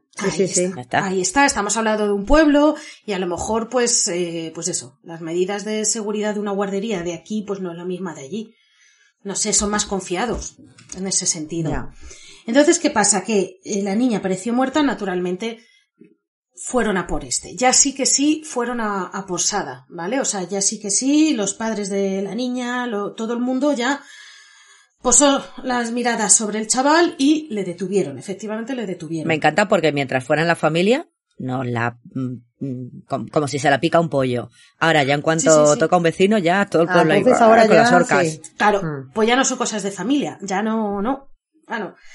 Entonces, ¿qué pasa? Que lo gracioso es que la policía dice que el chico, contaba las cosas como un niño cuenta una película, un cuento, que él estaba tan tranquilo y lo contó todo. O sea, no es decir, bueno, es que le interrogamos. No, el chico Pues empezó a contarlo. Ah, pues sí, pues maté a mi primo. Ah, pues sí, maté a esta niña. Ah, pues sí, tal. Y tan tranquilo, o sea, porque él... Como la cosa más normal del mundo. Sí, porque él no pensaba que hubiera hecho nada malo.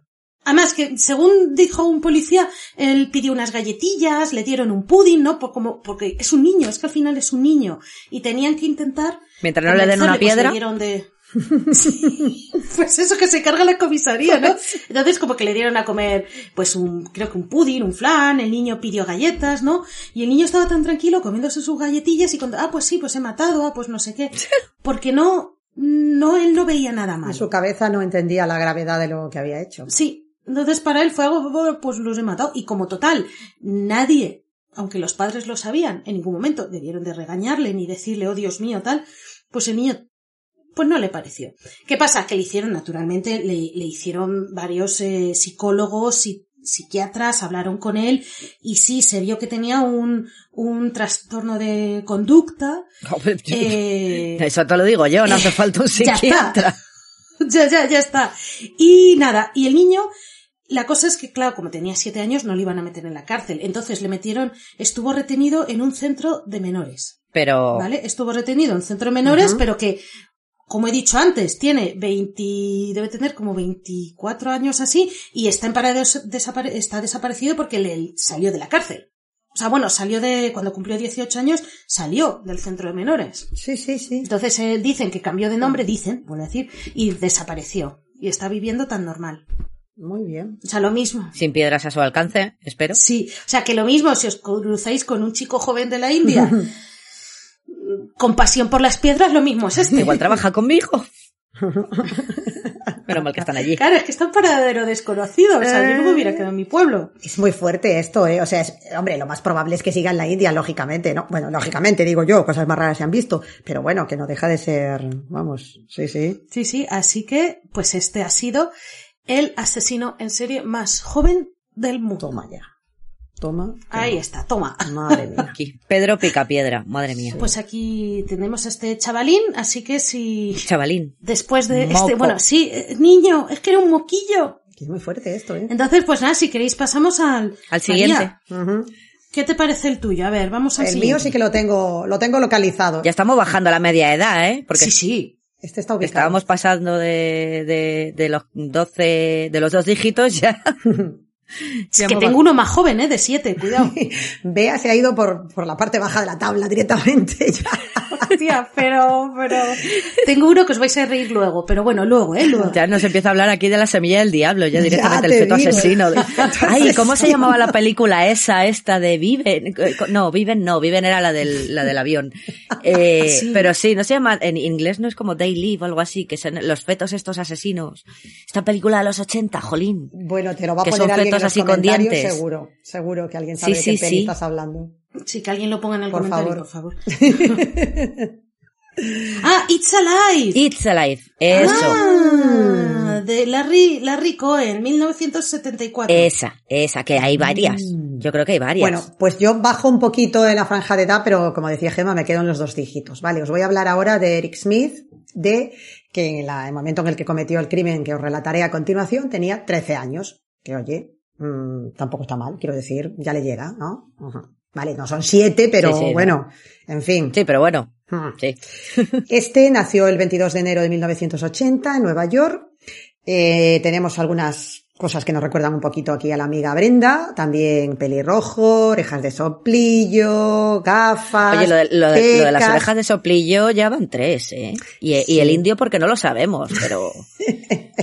Ojo. No, la del niño indio, ves la foto y el niño da miedo, pero no tenía orejas de soplillo. Vale. No. Pero el niño da miedo, ¿eh? Pero es que llevan 3 de 4, tienen orejas de soplillo, yo no digo nada. Y este además era pelirrojo también como Brenda, y también con pecas, y con gafas, también. Uh-huh. Que bueno, oye, que yo también he llevado gafas de pequeña en el cole y no me daba por liarme pedradas con la gente, ¿eh? Pero bueno, quiero decir... Matada de Chiran. Matada de Chiran ya. Ed Sheeran, sabemos que llevas un asesino dentro. Bueno, pues este, claro, era carne de cañón en el colegio, os podéis imaginar. Gordito, desgarbado, pecoso, pelirrojo, gafotas, es que lo tenía toda la criatura. Entonces, bueno, pues sí, acoso... Es que, perdón, es que lo de pelirrojo lo metes en defectos. A ver, lo meto en peculiaridades, porque realmente vale, sí, no es lo habitual, ¿no? O sea, es... Era, destacaba, exacto, ¿no? Era si lo que hacía que destacara, ¿no? El pobrecito. Sí. Claro, es que la cuestión es un poco por acumulación. Si solamente eres pelirrojo, pues oye, muy gracioso, ya está. Pero claro, si le empiezas a sumar gafotas, orejas de soplillo, regordete, pelirrojo, pecoso, o sea, es que sí, es un suma claro. Y sigue, claro, el pobre llevaba el pack completo. Que también... Eso te iba a decir, porque a ti te gusta el pelirrojo este a mí que... Me encanta, Damian Lewis. A mí me encantan los pelirrojos. Por eso. Mi madre es pelirroja, a mí me hubiera encantado ser pelirroja, a mí me flipan. Pero se ve que este pobrecito en el cole y lo de ser zanahoria no... Pues no. No se llevaba bien, no. Así que... A mí me encantan los pelirrojos, pero eso de ser zanahorio... Es que esté claro... Claro, es como, me encantan, ¿eh? Sí, yo soy muy fan de los pelirrojos. Es un poco un fetichismo yo ahí que tengo. Bueno, el caso es que lo que decía, que se convirtió en carne de cañón muy pronto. Los malotes del cole, pues le zurraban, el pobrecito, pues imaginaos el trauma consiguiente con esto, abusos en la escuela, y bueno, pues se va generando todo, hay también un odio y una ira en su interior, que ven que los padres que esto no está llevando a nada bueno, que empieza a desarrollar también comportamientos violentos, dicen, bueno, vamos a ver, podríamos apuntarlo a un campamento, a lo mejor a ver si así se relaciona con otros niños, tal y cual, pero bueno, en estas que sí que no, que a ver qué hacíamos y que no hacíamos, que pobrecito, que lo que le pasa, que se coge un día la bici, se va por ahí él solo a pasear y se encuentra con un niñito pequeño, ¿vale? Se encuentra con Derrick Robie, que el pobrecito, la criatura, tenía 4 añitos, ¿vale? Había dicho a su mamá, oye, que me voy solo, ¿vale? Y la mamá le dio el bocadillo y le dijo, venga, va, es un trayecto muy corto, puedes hacerlo, tal cual. Se iba allí a una especie como de campamento de verano, unas colonias que tenía allí cerca de su casa. Y nada, estaba como una calle directamente, vamos, es que era ir muy cerquita de casa. ¿Y qué ocurrió? Pues nada, sí, que era la primera vez que se iba solo y ya no volvió, porque se cruzó en su camino con Eric Smith, que también es zanahorio bicicleta, y nada, pues aquí lo que hace es que se lo lleva, le convence, lo lleva como hasta una zona así apartada, una zona de bosque, alejada, lo estrangula con las manos, le coloca el bocadillo todo así apretujado, hecho bola, se lo mete dentro de la boca, coge una piedra, otro, también, van 2, y directamente le aplasta la cabeza con la piedra varias veces. Vale. Oy. Sí, pobre. Sí. O sea que tú imagínate cómo estaba aquí de desquiciado y de desatado Eric. No contento con eso, sí. Madre mía. Lo desnuda, coge una rama de un árbol y sodomiza al pobre de Eric con ella. Ay. Que vamos, esto es una cosa que... Ya estaba muerto, sí, ¿no? Sí, esto ya... Sí, pero bueno. Espero. Exacto. Pero bueno, que sí, o sea, vamos, que lo que dices, que me da igual. Coge además, la mamá le había preparado el bocata con un refresco, le echa el refresco también por encima, o sea, como una especie como de vandalización y de profanación del cuerpo, como muy... que luego a los investigadores les sorprendió mucho. Con todo lo que tengo a mano. Claro, como esta cosa tan irracionalmente violenta en un niño, entre comillas, un adolescente, sí, ¿no? Como si claro, tuviera un odio ahí infinito hacia el niño, no sé. Entonces, nada, claro, llega a casa y como hacía unos días le había dicho al padre que estaba como muy alterado por todo lo que le estaban haciendo en el cole, de que se metían con él y tal y cual, y el padre le había dicho, pues mira, coge ahí el sparring, el saco este de boxear que tenemos ahí en casa en el garaje, y tú le das ahí, venga, golpes hasta que te desfogues y te quites dentro toda esa mala leche que llevas dentro. Y claro, él volvió a casa con las manos ensangrentadas y dijo que lo que había hecho era liarse a leches con un árbol. Anda. Pero no había sido un árbol. Muy normal tampoco era, pero bueno, ¿vale? Pero bueno, sí, exacto. Entonces, bueno, vale. La cosa es aceptamos que... árbol. Sí, es que no es muy normal, de nada claro. Entonces, bueno, lógicamente se da la voz de alarma una vez que se descubre que ha desaparecido el pequeño Derrick, el niño. 4 horas después encuentran el cuerpo en el bosque donde lo había asesinado Eric y... rápidamente, atando cabos por las declaraciones de la gente que los había visto al niño paseando y a Eric con su bici, pues concluyen que Eric es la última persona que ha visto a Derrick con vida. Pero ¿qué ocurre? Que no les cuadra, porque dicen, es que este sadismo es impropio de un niño o de un chaval de 13 años, ¿no? O sea, esto es más bien propio de un adulto. Sí, claro, sí, que dices, igual es el último y nos puede decir quién le ha secuestrado y quién ha hecho esto. Oye, pues ahí podemos tirar del hilo, porque es que esto, a ver, no puede haber sido él, lógicamente. Eso se ha tenido que cruzar con algún adulto, un asesino en serie, una persona depravada, porque lo que le ha hecho esta pobre criatura, pues no es normal, claro. Entonces, bueno, el caso es que al final acaba confesando que efectivamente que ha sido él y lo que concluyen los psiquiatras es que tenía una especie de trastorno explosivo intermitente, que era una especie de rabia incontrolada que se desataba así en momentos puntuales, que podría haber sido el detonante, pues este acoso escolar que estaba sufriendo. Luego le realizaron varias pruebas, no pudieron encontrar nada específico que dijesen, pues sí, ha sido esta lesión, o ha sido esta enfermedad, o ha sido este problema. Lo que decían era, los psiquiatras que luego hablaron durante el juicio, que algo le pasó en el cerebro. Pues bueno, vale, pues sí, hombre, en ese momento muy bien no estaba.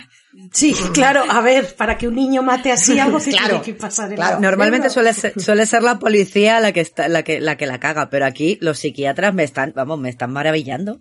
¿Cómo me las maravillaría yo? O sea, claro, te están diciendo cosas. O sea, si algo les pasa. Esto se llama agarrarse un clavo ardiendo o vengo aquí, como me pagan, tengo que decir algo, porque, a ver, vale, pues muy bien. O bueno, realmente es que era un caso que les parecía tan insólito, porque luego empezaron a decir, claro, es que el complejo de inferioridad, ¿no? El problema con el físico, el acoso escolar que sufría, que habían desencadenado este trastorno explosivo.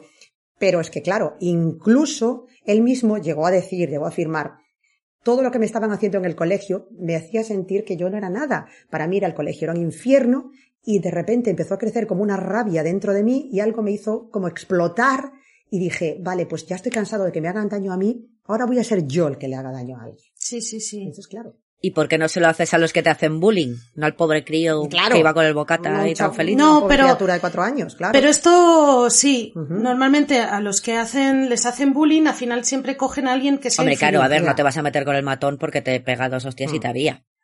Claro. Pobre niño. Sí. Al final, el pobrecillo que se cruzó con este y acabó pagando. La pobrecita criatura toda ilusionada que iba con su bocata. Y bueno, pues nada, una tristeza. Me da mucha pena. Sí, muy triste, la verdad. Lo que decía eso, que los psiquiatras al final estaban intentando de alguna manera, ¿sabes?, atar cabos, juntarlo todo, encontrar una explicación, porque es que tú te quedas igual, a ti te cuentan que un niño de 13 años ha hecho esto, y dices, ¿qué es lo que no le funciona en la cabeza a este niño, ¿no? Es algo aquí que no está bien. Entonces, claro, los videojuegos. Decían eso. Que sí, que se había sido todo lo que había ocurrido durante los años de acoso en el cole, ¿no? Sí, sí. Así que bueno, pues nada. Durante varias veces a lo largo del juicio le preguntaron eso, que por qué lo había matado. Lo único que acertó a explicar fue esto, que por una vez en la vida quería ser el que hiciese daño en vez de ser él siempre el objeto de todas las burlas, ¿no? Y del acoso y de los maltratos. Y el 16 de agosto de 1994, finalmente, pues es condenado por asesinato y lo sentencian a la pena máxima para un menor de edad, que en aquel momento eran 9 años de cárcel, y 10 años después se celebraría una audiencia a puerta cerrada para valorar la libertad, de concederle la libertad condicional. En ese momento, tiempo después ya, sí que pidió perdón a la familia del niño y le dijo, si pudiese volver atrás, me cambiaría por Derrick y soportaría todo el dolor que yo les he causado a ustedes. Sí. Pues vete cogiendo un palo. Pero claro, o sea, ahora mismo pues como que no, ya no. Lo del palo por el culo lo puedes hacer. Sí, si quieres, sí. Y sin vaselina, por favor. A saber qué le hicieron. Sí. Cuando estaba encerrado. Ojalá. Aparte es muy curioso porque él este momento de arrepentimiento no lo demostró hasta mucho tiempo después. Porque es lo que decíamos, él casi se regodeaba, para él era como una especie de disfrutar, ¿no? Decir, pues ahora soy yo el que le está haciendo daño a alguien. Por primera vez soy yo el que causa el dolor y no el que lo recibe.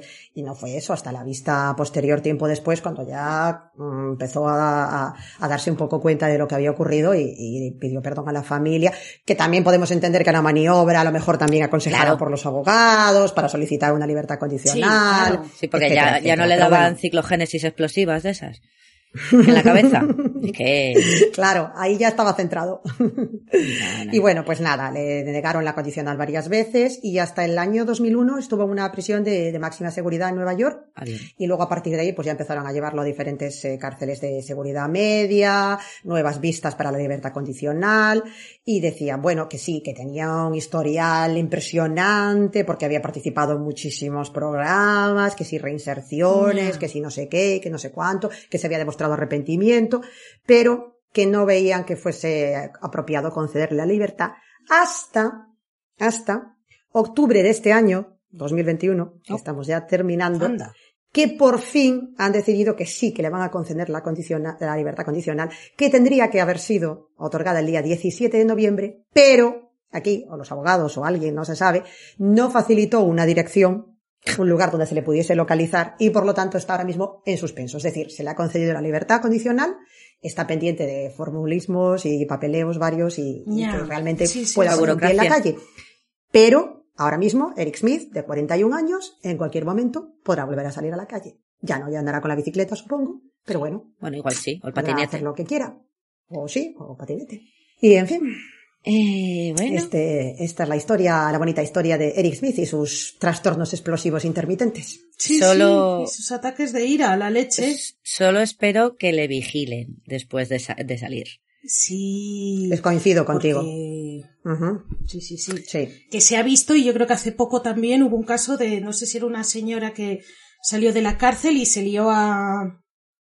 Aquí en España, creo que fue, ¿no? Que hubo una señora que le dieron la libertad y se lió ahí a tortazo limpio. Tú dices la de la Jiménez Díaz, pero esa estaba... Bueno, eso es otro tema. La médica esta que había matado... Sí. Bueno, perdona. Le dieron la libertad y se lió. No, pero eso es otro tema, porque esta tía estaba en un psiquiátrico, la familia la sacó y como tenía contactos dijeron, bueno, pues venga, la cuidáis vosotros. Y efectivamente está como la maraca de Machín. Sí. Y salió y volvió a... No llegó a matar a nadie, pero vamos, volvió a amenazar con un cuchillo. Espero que este hombre no coja a ningún niño ni nada. Y yo estaba pensando ahora en el caso este que ocurrió, ¿dónde fue? En La Rioja, en Halloween, que había salido y que se llevó a un niño disfrazado, ¿os acordáis? Sí, que pensaba que era una niña. Porque iba de la niña al exorcista. Pues este también había estado en la cárcel, había salido... Y estaba acampando a sus anchas, con una casa, viviendo en un piso con unas ventanitas muy bonitas que daban unas vistas a un parque donde estaban los niños jugando. Sí. Es que me encanta esto. Claro, yo estaba pensando que este tipo, a ver, como lo hizo con 13 años y tal, bueno, realmente lo mató, pero el tema sodomización con palo, puede estar en el registro famoso este que tanto nos gusta de Pervert Park, de criminales sexuales. Entiendo que al ser post-mortem igual no. Es una pregunta interesante esta. Sí, porque igual no se considera ya una agresión. Pero es un menor y fue post-mortem. Claro. O sea, buena pregunta. A ver si alguien nos puede iluminar sobre esto. No recibió, él no sintió... No sabemos. Gratificación sexual. No sabemos. Se supone que esto fue una explosión de ira. Claro, pero lo que apunta Gemma es interesante, porque el sadismo añadido de luego profanar el cuerpo del niño de esa manera, ¿no? Es como... Y además eso, porque dices, bueno, pues le da patadas, le da pedradas, porque está haciendo que explote, pues eso, su ira ha explotado, entonces le das patadas, le estampas contra el... Vale, pero eso ya es el bajarle los pantalones, buscar un par... O sea... Eso ya es... Claro. Ya no es una explosión. Yo lo digo porque si sale, por lo menos si está en ese registro, que luego nos da igual, porque ya lo hemos visto muchas veces, pero bueno, de lo malo. Sí. Que por lo menos lo tengan fichado en algún sitio. No vaya a ser que le dé por otra explosión intermitente y coja cualquier hijo de vecino. Sí, exactamente. Y la vuelva a liar parda otra vez. Claro. Sí. Claro, y una pobre criatura que iba a ir a por chuches, pues nada, en fin. Sí, no, tienes toda la razón, estoy de acuerdo, porque ahí hay un elemento que es un poco... A mí también cuando leí el caso esto me me resultó así un poco desconcertante, ¿no? ¿Verdad? Porque, claro, no sé. Se escapa dentro de lo que es las acciones típicas de la ira, no sé. Claro.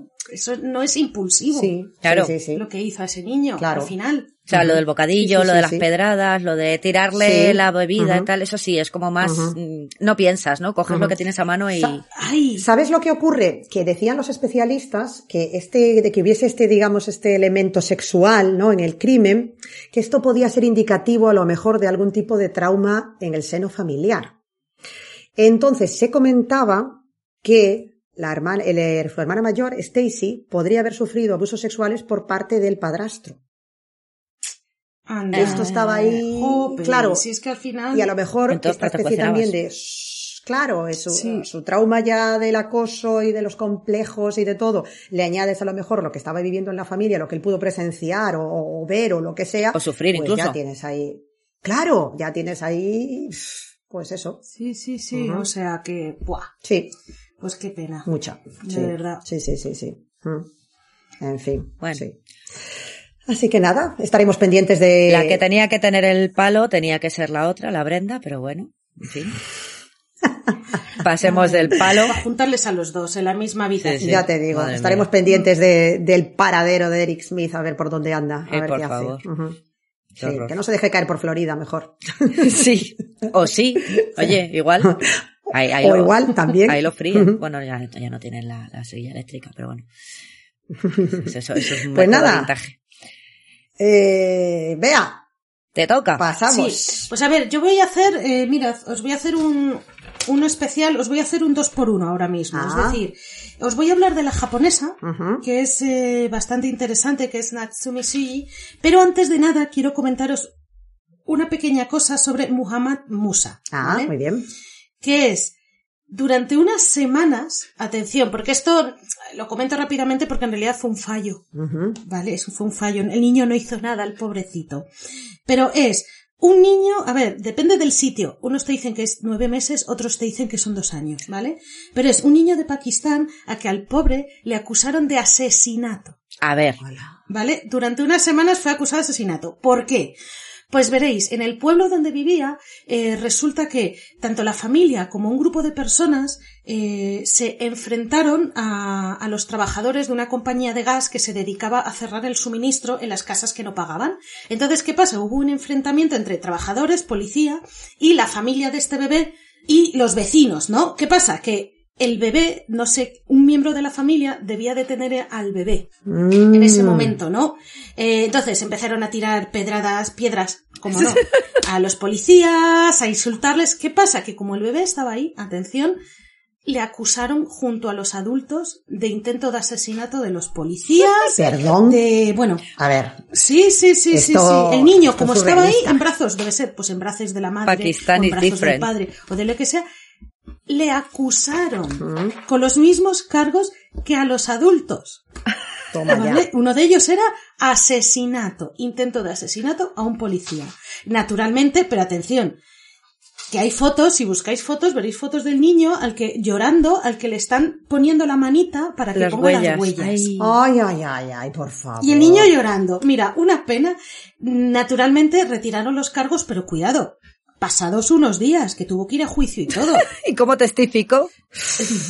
Mira, no lo sé. Entonces ya naturalmente se retiraron los cargos y al inspector encargado de todo esto le despidieron. Ah, bien. Menos mal. Entonces, que sepáis que durante un tiempo muy corto, el asesino más joven del mundo tenía entre 9 y 2 años. Es que ya os digo que depende del sitio.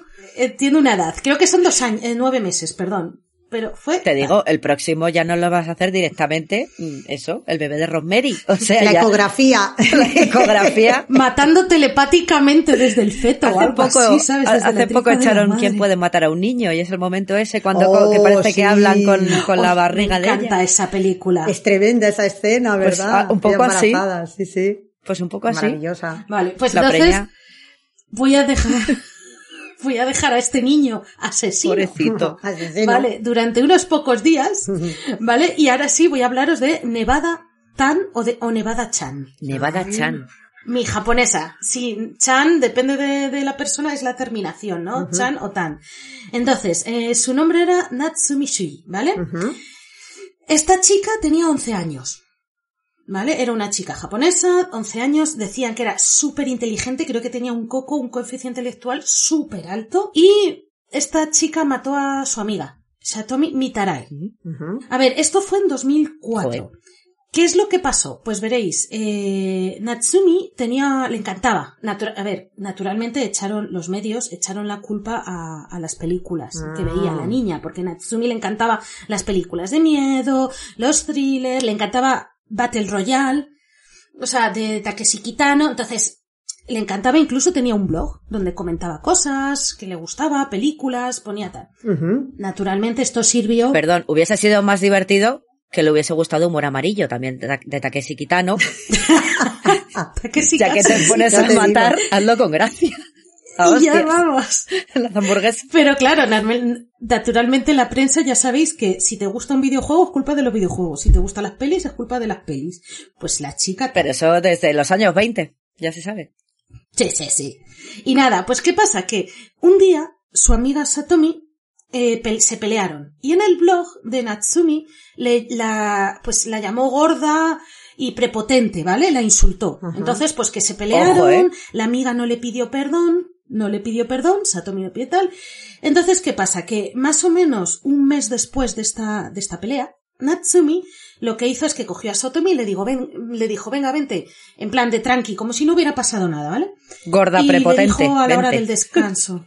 No, Natsumi era la gorda. Ah, vale. Cuidado, es decir, bueno, Natsumi estaba enfadada porque su amiga le había llamado gorda y prepotente. Vale. Estaba muy enfadada y encima la amiga no le había pedido disculpas. Encima. Poco prepotente encima. Sí que era, no la he visto, no sé si estaba gordita o no, pero prepotente no, un rato. La niña era súper delgada, pero vale. Bueno, es que en Japón a la mínima ya te están llamando gordo. Sí, bueno. Sí, sí, están enfermos. Sí, es muy delgadita la niña. Si hay fotos, si tenéis fotos. Uh-huh. ¿Qué pasa? Que un día a la hora del descanso, cuando todo el mundo estaba comiendo, con el almuerzo, tal y cual, le dijo, vente a una clase vacía que te voy a enseñar un juego nuevo. Y Satomi, pues como si no pasara nada, pues se fueron las dos, ¿vale? Uh-huh. Entonces, Natsumi le dijo a su amiga Satomi, mira, siéntate aquí, que te voy a matar.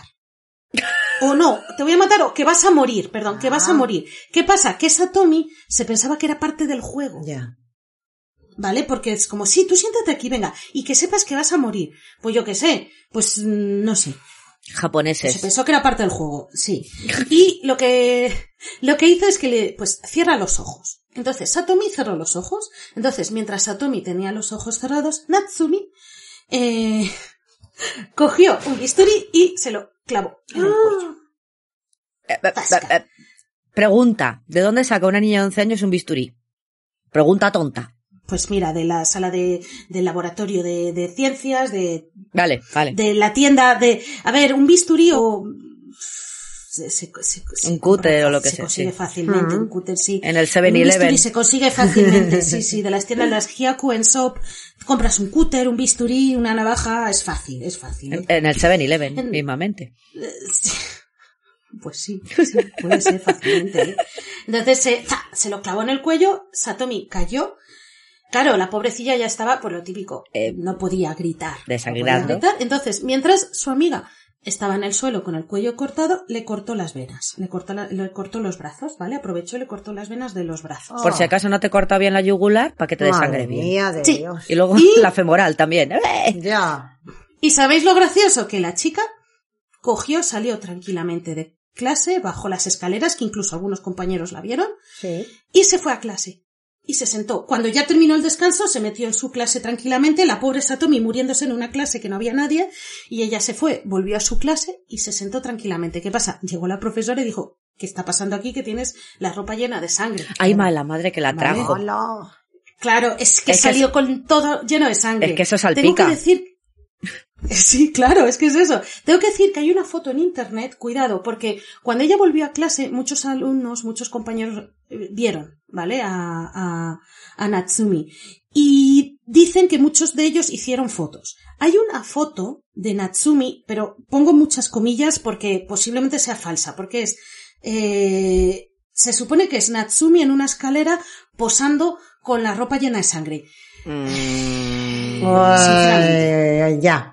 No, la gente dice que sí, que hay fotos. Sinceramente, si hubo fotos, posiblemente la policía las destruyó o las guardó o lo que sea. Pero bueno, la cosa está en que, claro, la policía, o sea, la profesora la vio y es como, ¿qué está pasando aquí? Entonces, claro, lo gracioso es que cuando el profesor fue a buscar a Satomi, Natsumi iba detrás diciendo, he hecho algo malo. Creo. Sí, después de sentarse tranquilamente, va, y cuando el profesor va a por la compañera a ver si logra salvarla, pobrecita, ella iba detrás, pues eso, he hecho algo malo. Ando por culo, perdón, pero es que... Madre mía. ¿Sabes? Por desgracia fue demasiado tarde. O sea, si la hubieran descubierto antes, a lo mejor sí, pero no, la niña murió. A ver, si ya le había cortado el cuello y las venas. Claro, o sea, es eso. Bueno, podían haberse coagulado, pero sí. Sí. La cosa es que, claro, detuvieron a esta chica, naturalmente. Le hicieron un montón de pruebas psicológicas, psiquiátricas y tal.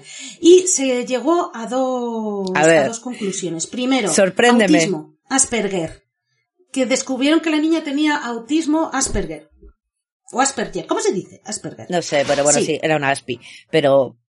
Sí, la niña tenía autismo, tenía Aspi. Pero da igual. Quiero decir que seas aspino no coges... No, claro, hay muchas personas en el espectro autista que, por supuestísimo... Sí. Y luego, ¿qué era? Atención, y este término, que la gente, yo creo que hay mucha gente lo conocerá, se dijo que era hikikomori. Hikikomori, no sé si alguna vez lo habéis oído, es un término japonés que se emplea para aquellas personas que se marginan, que se separan de la sociedad para estar todo el día metidos en casa, ya sea jugando online, viendo series, etc. Sí.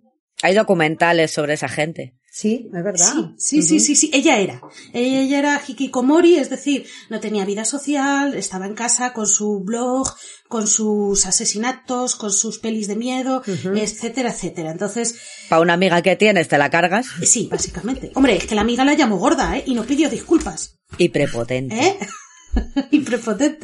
Entonces, ¿qué pasa? Que se llegó a la conclusión de que eso, entre que era el autismo y que era hikikomori, pues ya está. Lo gracioso es que dos cosas muy graciosas. Japoneses, como no, se hizo muy famosa. Entonces se creó como una especie de culto.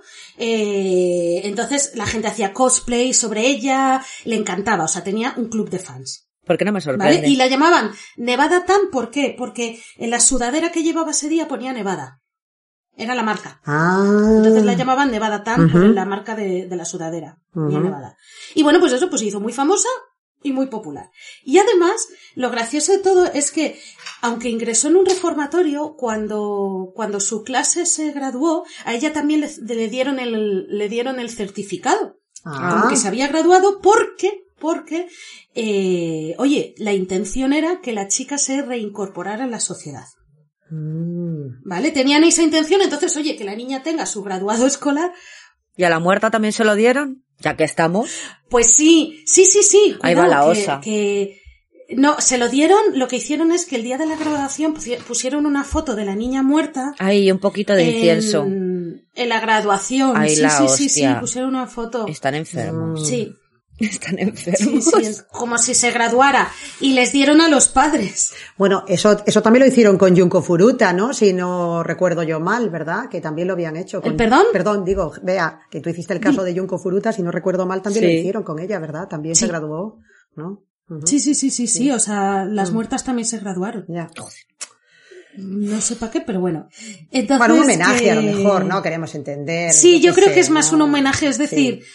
Pobrecilla, o sea, la pobre chica muerta no tiene la culpa, por lo menos es una manera de recordar a sus compañeros, a la gente lo que ha pasado. Sí, pero a la Nevada Chan... No, la Nevada sobraba totalmente, efectivamente. Es que dices tú, oye, ¿qué coño de graduación? A esa nada, le llevaron el certificado. Esa nada. Le llevaron el diploma a la cárcel, pero para que, oye, si se reincorpora a la sociedad pueda tener un trabajo, que efectivamente después de... estuvo, atención...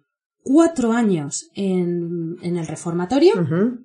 Recordemos que la niña tenía 11, pasó 4 años en el reformatorio y lo que hicieron es que la condenaron a arresto domiciliario y estuvo en arresto domiciliario hasta los 20 años. A partir de los 20 años desapareció, ya... terminó el arresto domiciliario y desapareció. Pero si le gustaba estar en casa, ¿qué arresto ni qué niño muerto? O sea, perdón. Sí, vale, no digo la comparación más afortunada, pero qué coño de arresto ni nada, si tú eras feliz. Es que es lo que estaba pensando yo ahora mismo. O sea, te están dando un puto premio. Si eres un hikikomori de estos, es lo mejor, es lo mejor. Eres hikikomori y te condenan, sí. Sí, sí, sí. Yo te ponía a trabajar ahí en los grandes, en el Corte Inglés, ahí en el centro de Tokio, en los grandes, rodeado de gente. A punta pala, de guardia en el Tokyo Hans. Sí, sí. La ponía de guardia de estos de tráfico, en el cruce este de Shibuya, este famoso, que son 800 cruces de cebra. Ahí, sí, sí, ahí, sí, con todo el mundo alrededor. Exacto. 20 años ahí, no 20 años en tu puñetera casa. Que eso es... No, 20 años. Hasta los 20 años. Hasta los 20 años. 5 años, ya. Bueno, 5. Terminó la condena y ha desaparecido. Pero por eso, 5 años, ahí, en tu casa, tocándote el higo. Sí, sí, sí. Maravilloso, espectacular. Si es que es un regalito. Vale, no podemos generalizar porque hemos hablado de un par de casos, pero no entiendo muchas cosas de la justicia japonesa. ¿Qué queréis que os diga? O sea, no lo yo no entiendo Japón. Bueno, yo tampoco. No entiendo. Yo, a ver, yo que lo he vivido, conozco gente y tal, te puedo decir que la justicia japonesa es muy rara. Vale. Es muy rara. Jolín. Con buenas intenciones, porque los japoneses... Pues hija, me tranquiliza que lo digas tú que estuviste allí, porque yo no lo entiendo, pero oye, tú que has vivido allí, pues vale. Tampoco lo entiendo. A ver, qué buenas intenciones tienen. A ver, la verdad es que otra cosa no, pero viven de las buenas intenciones. Pero bueno. Dejémoslo. Ya, pero sí. Nada. Por ejemplo, eso, a esta le estás haciendo un regalo a uno de los de Junko Furuta, sí, que le cayó más tiempo por pegarle una paliza al novio de la... Exacto. Que le gustaba, que por haber matado, sí, y maltratado, sí, y torturado a una chica. Uh-huh. Sí. El famoso Issei Sagawa, que está ahí. Sí. Celebridad, haciendo libros de cocina. Fans, claro, sí, sí. O sea, sí, y ganando dinerito. Sí. O sea, hola. O sea, ya no es buenas intenciones. Sí, o sea, podríamos estar aquí programas y programas analizando la mentalidad japonoide, japonesa. Totalmente. Ah. Madre mía. Lo único bueno que anda este mundo ha sido humor amarillo. ¿Y qué dices tú? Ahora mismo está desaparecida. Está encerrada en su casa. Sí. Sigue ahí, claro, con los videojuegos y con todo, la tía. Está saliendo a la calle. Porque si esa chica no ha recibido una ayuda como debería haberla recibido, pues estará, pues eso. Bueno, muchos hikikomori mueren. Lo mismo la palma. Pues digo, también puede ser que está momificada o algo. Y tal cual. Y se ha quedado allí delante de la pantalla. O sea, delante. Una de dos. O sale en mi vida con 300 kilos, o has mirado a ver si sigue teniendo el blog. Hay que mirarlo. O igual ahora que a ver si tiene el blog todavía. Ahora mejor tiene un TikTok. Estaba pensando, igual tiene un podcast. ¿Os imagináis? Un TikTok japonés. Un podcast. Y está hablando de asesinos europeos. ¿Te imaginas? Y es como una especie de universo paralelo que está en la otra dimensión. Es nuestro doppelganger japonoide. Exacto. Dios mío, cómo se nos está yendo ya la cabeza. Sí. Esto es... Perdón, bueno. Son las fiestas. Pues eso... Venga, va, esta era mi japonesa, ¿vale? Bueno, eso he dado un 2x1, ¿eh? Sí. El nueve mesino. Pues yo voy a hacer que el último por mi parte, porque luego queremos hacer una pequeña cosita especial para cerrar este programa así atípico. Entonces, bueno, pues con lo que ha dicho Bea, podríamos estar aquí hablando hasta pasado mañana de niños, pero me ha parecido interesante hablar de Lionel Tate, ¿vale? Que me diréis, pues bueno, pues vale, pues muy bien. Y dices, yo a Lionel conozco a Richie, pero ya está. Hoy estoy de un ochentero cantante que tiro para atrás. Ese es el pequeño Tate. No sé si os suena una peli que dirigió Jodie Foster en los 90, pues este es el pequeño Tate, porque es que tenía 12 años cuando aquí a Lionel le dio por esto. Había nacido el 30 de enero de 1987 y lo he escogido porque en su momento fue la persona más joven condenada a cadena perpetua en Estados Unidos. Que esto se dice pronto, ¿eh? Joder. Con 12 años, un asesinato a las espaldas y ya con la perpetua encima. ¿Y cuál fue el asesinato que cometió aquí el amigo Tate? Pues nada más y nada menos que una niña que estaba a su cargo, Tiffany Unitt, de 6 años. Dicen que influido por las peleas y los espectáculos de lucha libre que veía en la televisión, un día que había quedado, luego hablaremos de eso, Gemma, que te veo venir, que te me entiendes. Tranquila, tranquila. Aquí si no es Marilyn Manson en la lucha libre y si no solo videojuegos. Aquí hay se está rifando una leche y le va a caer a alguien. Sí. Vamos, tal cual. Bueno, pues el caso es que esto es el 28 de julio de 1939 y la madre de Lionel, Kathleen, había aceptado cuidar a esta niña Tiffany, que era hija de el novio de su prima. No sé si os habéis perdido, seguís, pero bueno, que todo quedaba en casa un poco, ¿vale? Eso te iba a decir. Y entonces dice, su prima, pues, que había visto a Ricky Martin con lo del perro y la mermelada. Bueno, el día que estaba allí esperando que empezara lo de la Concha Velasco, sí, mismamente. Pues nada, en esto que están los dos niños jugando arriba, que tú dices, dejo a la niñita de 6 años jugando con Lionel de 12, me han mandado a cuidarla, pero yo los dejo ellos dos solos jugando, vale, muy bien, Kathleen, hija mía, tan lucido, vale, estupendo, fantástico, maravilloso, o sea, yo aquí a por uvas. Pues nada, ella estaba descansando, la señora, oyó algunos ruidos, esto nada son los niños que están jugando, tú tranquila, tú relajada, tal cual, venga va, que no hagáis tanto ruido, que no sé qué, que no sé cuánto, pero tú no vayas a mirar qué pasa, Tú si tal, sigue a lo tuyo. Sí. Y nos voy a comprobar. De esos hay muchos padres, sí. De esto de gritar al niño y ni acercarse. Y se desgañite. Sí. Bueno, pues, ¿qué pasó? Que como una hora después, así más o menos, llega aquí Lionel y le dice a la madre que Tiffany no respira. Vamos. Can you smell what the rock is cooking? Toma y venga para acá. Entonces van corriendo a ver qué ocurre y qué había hecho. Pues, imaginaos, niño de 12 años... niñita de 6, o sea, triplicaba prácticamente el peso de Tiffany.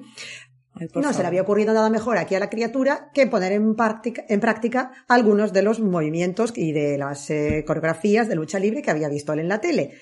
Entonces se le echó literalmente encima, le dio un golpe contra una mesa con la cabeza, la golpeó, la lanzó al suelo y empezó a patearla. O sea... Perdón, eso se llama un tables, ladders and chairs. Perdón. Mismamente, estaba como tú, o sea, se lo sabía todo. Y dijo, y lo voy a poner... Estaba como tú, Estaba como tú, mira. Lo que pasa es que tú lo ves. Y él dijo, pues aquí con Tiffany mismamente practico. O sea, tú imagínate... Tombstone. Este niño, es que es una cosa terrible. O sea, tú imagínate... lógicamente, claro, se llevan corriendo la pobrecita Tiffany al hospital, ya no se puede hacer nada. La autopsia reveló que sufría fracturas en las costillas, fractura en el cráneo y el hígado había sido golpeado con tal intensidad y estaba tan deteriorado y tan destrozado que había algunos trozos flotando por el cuerpo. ¡Ay, por favor! ¡Ay! O sea, tú imagínate la brutalidad que tuvo que emplear aquí Lionel para esto, O sea, claro, es que fue realmente... Me lo estoy imaginando. Espeluznante, o sea... Y es que dicen que la paliza, porque yo creo que no se puede denominar de otra manera. Sí, es una paliza. Duró más de 5 minutos. A ver, date cuenta lo que hacen los de la lucha libre, claro. Pues se te suben a la esquina del cuadrilátero, te saltan encima, claro. Claro. Todo coreografía. Pero niño, pues se ve que no, que se creía el enterrador. Sí. Perdón por el chiste fácil, sí. ¿Vale? Tendría que haber dicho otro, John Cena, La Roca, Shawn Michaels, whatever. Claro. Pero, joder, pobrecita. Tremendo, sí, los expertos que declararon en el juicio dijeron que probablemente se trató de una muerte atroz y horrible con muchísimo sufrimiento para la pequeña Tiffany, claro. Como no puede ser de otra manera, esto no era de juego. Te han reventado el hígado.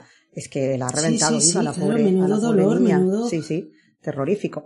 Lógicamente, Lionel lo arrestan, lo acusan del asesinato y bueno, pues empieza lo típico.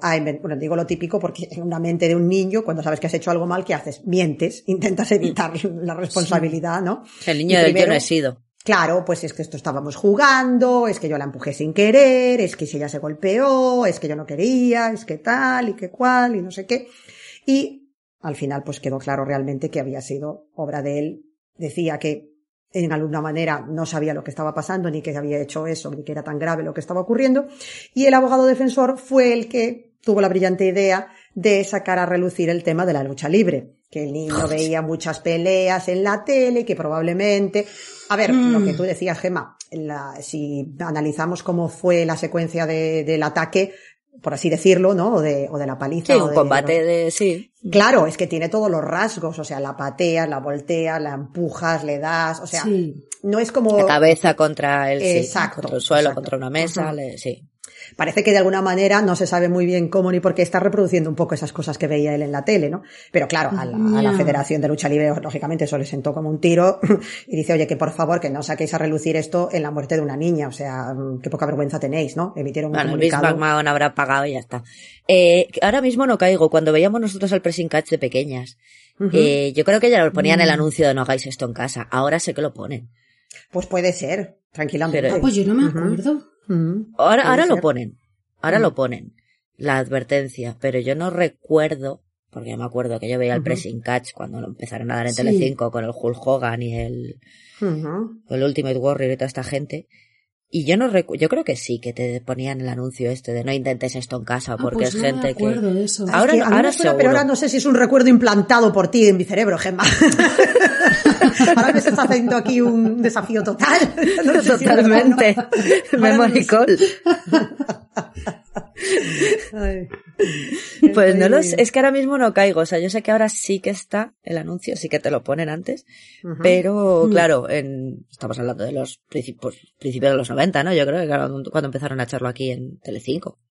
Sí, esto ocurrió en el 99, sí, Telecinco, o sea, era, sí, ya estaba, sí. Sí, totalmente. Hombre, en el 99 ya estaba La Roca, ¿eh? Ya estaba la cosa señor, en su apogeo. Estaba el señor Dwayne Johnson por ahí. Entonces, ¿qué ocurre? Claro, fijaos lo que decíamos, lo que se planteó durante el juicio, ¿no? De que había sido tan brutal esta agresión que las lesiones que sufrió la niña se compararon con las que podría haber sufrido alguien cayendo desde una altura de 3 pisos de un edificio o como si la hubiera arrollado un coche. O sea, es que era una cosa realmente espeluznante. Pero sí que fue bruto. Pero a ver si la reventaba el hígado. La reventó viva. Sí. Sí. Claro. Ahí tuvo que darle con ganas. Sí.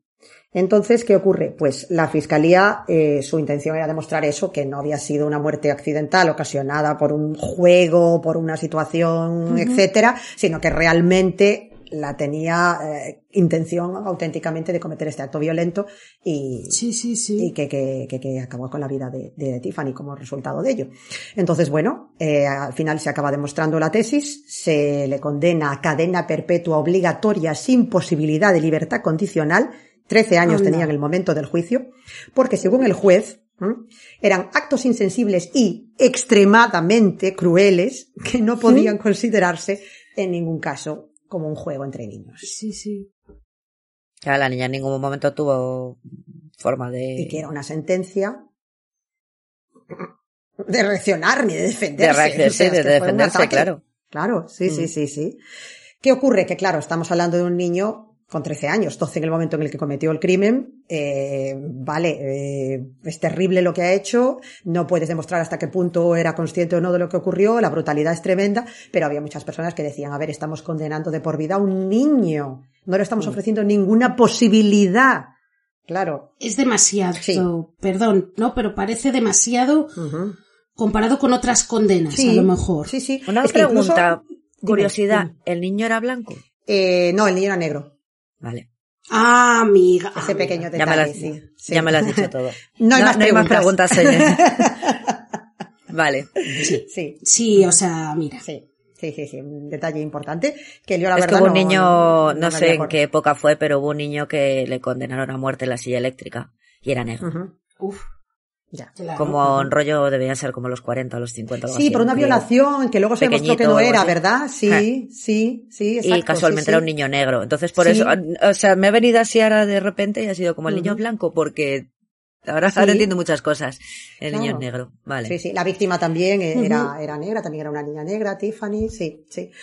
Pues sí, muy interesante esta pregunta, Gemma, porque bueno, la verdad que yo no lo había mencionado porque estaba aquí tan metida en el tema de la cadena perpetua, pero es que obviamente pues sí, da que pensar bastante, ¿no? De hecho, iba a decir que incluso los propios fiscales, que estaban presionados durante el juicio, ¿no? Para demostrar la intencionalidad de la agresión, se quedaron un poco alucinados con el juez. Incluso a ellos mismos les sorprendió un poco. Sí, que te pasa a otros pueblos. Que dices, oye, demasiado, ¿sabes? Fíjate, y llegaron a hacer una petición de indulgencia, que esto es algo totalmente insólito por parte de la propia fiscalía. La madre de Tiffany llegó a decir también, o sea, la madre de la víctima, de la niña muerta, efectivamente, sí, que le parecía un poco excesivo y que para ella 10 o 20 años en un correccional, pues que habrían sido más que suficientes, vamos, que no consideraba que tampoco tuviese que condenársele de por vida. La madre de la niña, o sea, estamos hablando aquí de... Yeah. Uh-huh. Pues, ¿cómo sería el juez? ¿Quién sería el juez? Pues imagínate, respondía... De los de sábana. Pues seguramente son gatos libres. Seguramente. Se ponía ahí el caperuzo, el juez Lázaro. A quemar cruces. Sí. Entonces, bueno, claro, es que aquí entramos en la discusión de siempre. ¿Eres un asesino frío calculador o eres un niño que no ha metido las consecuencias de sus actos y has hecho algo terrible que ha acabado en una muerte? Porque realmente tampoco tienes ninguna justificación, entre comillas, como los que hemos comentado antes, de mi padre es alcohólico o me maltratan en el colegio o abusan de mí o he tenido una infancia complicada. Esto supuestamente era que se le había llenado la cabeza de ideas raras viendo las peleas de lucha libre o que le había dado un payán en ese momento, ¿no? Entonces, bueno, lo que ocurrió fue que la Corte de Apelaciones del Estado cuestionó finalmente el estado de salud mental de Lionel en el momento en el que cometió el asesinato. ¿Y el del juez no? Sí, que bueno, que eso fue una cosa interesante. Finalmente, después de esta apelación en la que se cuestionó el estado de salud mental, consiguieron que fuese puesto en libertad, se le concedió 1 año de arresto domiciliario y posteriormente tendría que cumplir 10 años de libertad condicional. Pero ¿qué ocurre? Claro, esto fue cuando él tenía ya 17 años. O sea, has pasado una etapa importantísima de tu vida a todos los niveles, claro, en la cárcel. Yeah. Entonces, ¿qué posibilidades tiene una persona así cuando sale? Realmente. Yeah. Juzgado como un adulto, condenado como un adulto y viviendo en un entorno donde la reinserción brilla por su ausencia. O sea, esto no creo yo que sea muy beneficioso para alguien que ha demostrado que tiene dificultades para distinguir lo que está bien de lo que está mal, ¿no? No sé, digo yo. No soy experta, que nos escriba algún psiquiatra forense o experto en la materia. Pero no como los que tratan a estos niños, por favor. No, por favor. Que dicen, es que le pasó algo en el cerebro. Vale, gracias Sara. Hala, vete a por el Nobel y tal. Gracias, Sara. Sí. Exacto. Entonces, ¿qué ocurre? Bueno, os podéis imaginar, puso un pie en la calle y se dedicó a la mala vida. Efectivamente, o sea que no tardó ni 2 telediarios. 8 meses después de ser puesto en libertad, otra vez arrestado. ¿Por qué? Por violar el arresto domiciliario. Le dejan volver a casa, otra vez, nuevo arresto, en este caso por robo a mano armada y porque había violado la libertad condicional. ¿Qué dices? ¿Qué hizo ahora esta criatura? Había cometido una agresión contra un conductor del Domino's. A ver, que no es la mejor pizza, pero... ¿Qué le habría hecho? Que solo la reparte. No. Claro. Y dices, bueno, pues fíjate, no sé, me imagino que sería un intento de robo, etcétera. Bueno, el caso es que, ya después de todo esto, pues vuelve otra vez a la cárcel y ahora sí, condenado a 30 años de prisión y está previsto que su nueva puesta en libertad tenga lugar en septiembre de 2030.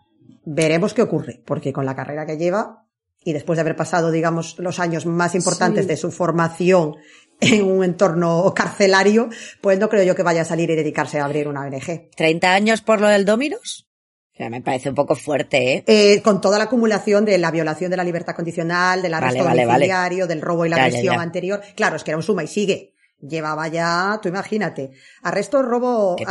Pobre repartidor, pero me parece 30 años, me parecen muchos, ¿eh? Pero que estamos hablando del Domino's. Si fuera un Telepizza, un Papa John's, pues a lo mejor, bueno. Claro. Sí.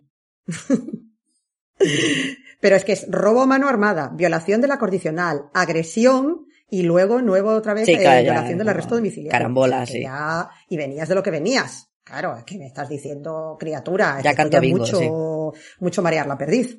Y hombre, claro, es que ya dices, yo mucho me temo que este chico cuando salga, no sé yo, no quiero ser agorera, pero enderezarse, no creo que vaya a enderezarse mucho. A Pervert Park. Bueno, a Pervert Park no, porque no es un pervert, pero vamos, que a un park. Pues sí. Esto, pues no estaría mal. Pobre. Exacto. Claro. Es que es lo que decía la madre de la pobre criatura. Lo suyo hubiera sido que estuviera, no me gusta la palabra reformatorio juvenil, pero yo qué sé, un sitio donde le hubiesen dado una posibilidad de entender lo que había hecho y de intentar reinsertarse. Porque a mí, sinceramente, pareciéndome horrible la manera en que mató a la pobre niña, yo creo que a lo mejor estaban a tiempo todavía. Puede ser, no sé, darle una oportunidad por lo menos, ¿no? Pero es que lo trataron como un adulto, lo juzgaron como un adulto, lo condenaron como un adulto y le han destrozado la vida. Que lo que ha hecho es horrible, que yo pienso en la pobre niñita y se me parten las carnes. Pero... sí. Si es que... ¿Destrozas otra vida para arreglarlo? Así son. No sé. Si es que no... Así son. Sí. Posiblemente el color de la piel tuviera mucho que ver. Muchísimo. Sí. Además, es que, claro, esta petición de clemencia de la que os hablaba por parte de los abogados, ¿quién estaba de gobernador en el momento en el que se llevó a cabo? Pues estaba el señor Jeb Bush. Entonces ya... Aquí en colillas. Pues, claro. Y claro, ¿en qué estado? ¿En qué estado? Entonces, pues no tenemos nada más que añadir. Claro, Florida. Pues bueno, pues eso, pues niños, no hagáis en casa lo que hacen los de la WWE. Por favor. Pero bueno, es verdad que es lo que dices tú, pues un niño negro en el estado de Florida, con un gobernador ultraconservador y reaccionario, con un juez que también debía ser de los de me llevo una antorcha por las noches por si no veo bien, y pues qué más quieres. Y le voy a dar luz aquí a estos vecinitos negros con una cruz. Sí, entonces... vas a hacer una barbacoa del vecindario. Exacto. Efectivamente. Y bueno, me ha parecido un caso interesante por eso de sentar un precedente terrorífico, horroroso, ¿no? Con lo de la cadena perpetua, pero también de decir, claro, de no entender muy bien por qué ocurre todo esto, que yo le quiero dar el beneficio de la duda, pero que desde luego con lo que le hicieron, pues para mí que ya no va a tener una posibilidad de una vida mínimamente normal. Se ha sido criado en la cárcel, no puedes. No creo. No puedes. No. Exacto. Sí. Así que bueno, pues un niño asesino y lo que vendrá. Bueno, veremos cuando salga, si es que sale. Y por aquí... Porque el pobre va a durar menos que un bizcocho a la puerta de un colegio. Efectivamente, si es que sale. Vamos, como se cruce con el de lo que dice Gemma, con el del Kentucky Fried Chicken, se la hemos liado ya. Vamos. Es que... Pues nada, espero que por mi parte os haya gustado esta pequeña selección. Yo me he ido un poquito, me he quedado en Estados Unidos. Bea se ha hecho ahí el Willy Fox por el mundo.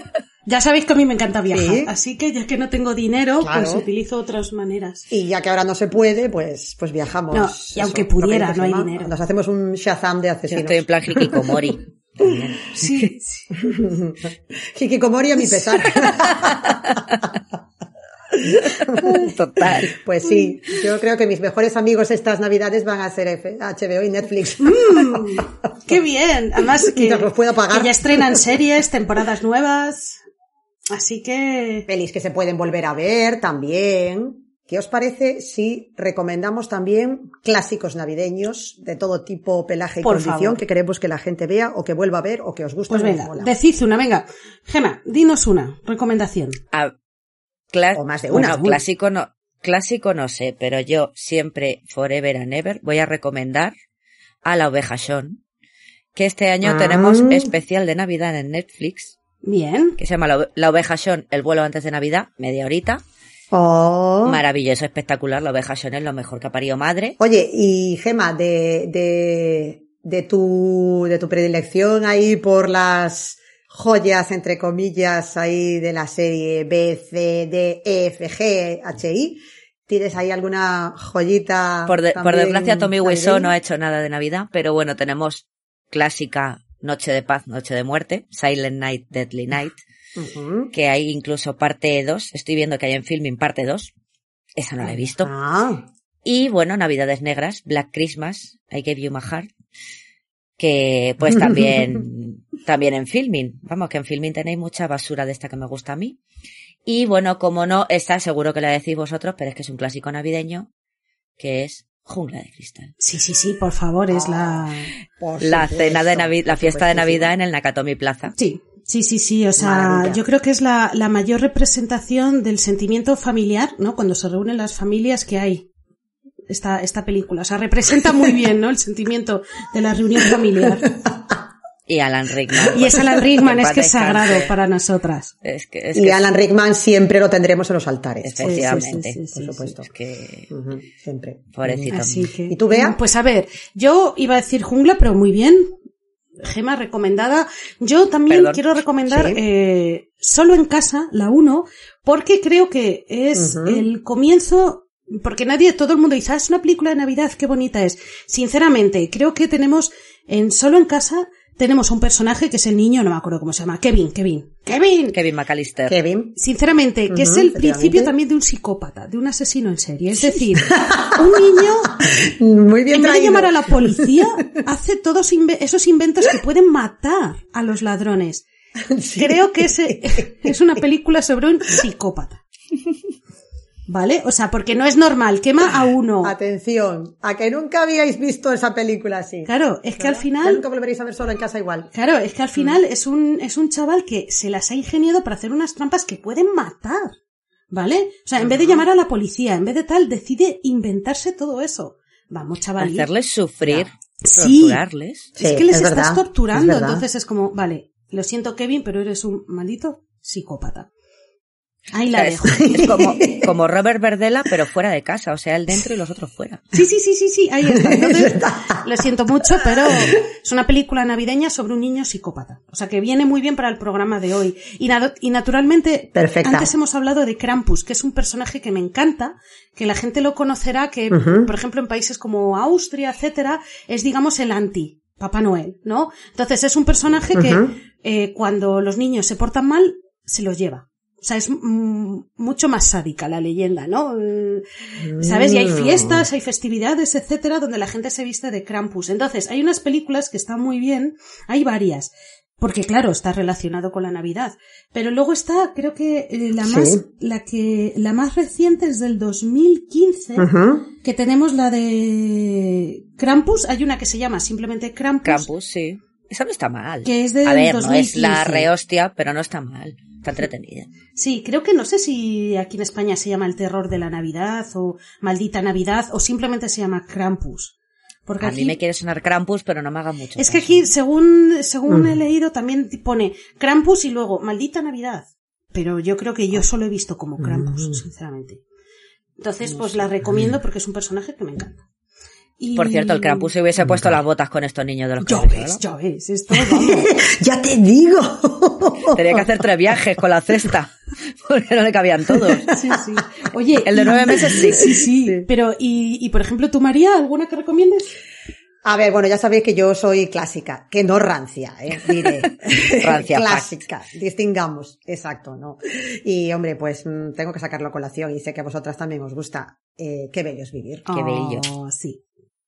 Me parece una película perfecta, es absolutamente perfecta a todos los niveles, o sea, te la puedes ver en agosto que da igual, vas a salir con buen rollo, lo mismo, te la puedes ver en la Navidad y vas a estar feliz, y de verdad, si tienes a ver, voy a sonar aquí como muy de autoayuda y de rollo, pero en serio, si estáis un día de bajón, poneosla. Y si no estáis de bajón también, porque es una maravilla, es una auténtica maravilla, y creo que hay momentos tan divertidos con el angelito, con el malo malísimo sacado de un cuento de Dickens, con Donna Reed y James Stewart, que tienen una química maravillosa, esa conversación por teléfono que tienen ellos dos, fantástica, o sea, tiene lo mejor de las películas de los años 40, un toque de fantasía, de ciencia ficción, es un poco Twilight Zone por momentos, ¿verdad? Tiene cosas ahí como de los límites de la realidad, luego, no sé. Para mí es una película que cada vez que pienso que cuando se estrenó no se comió un colín, digo, Dios mío. Y ahora mira. Es que...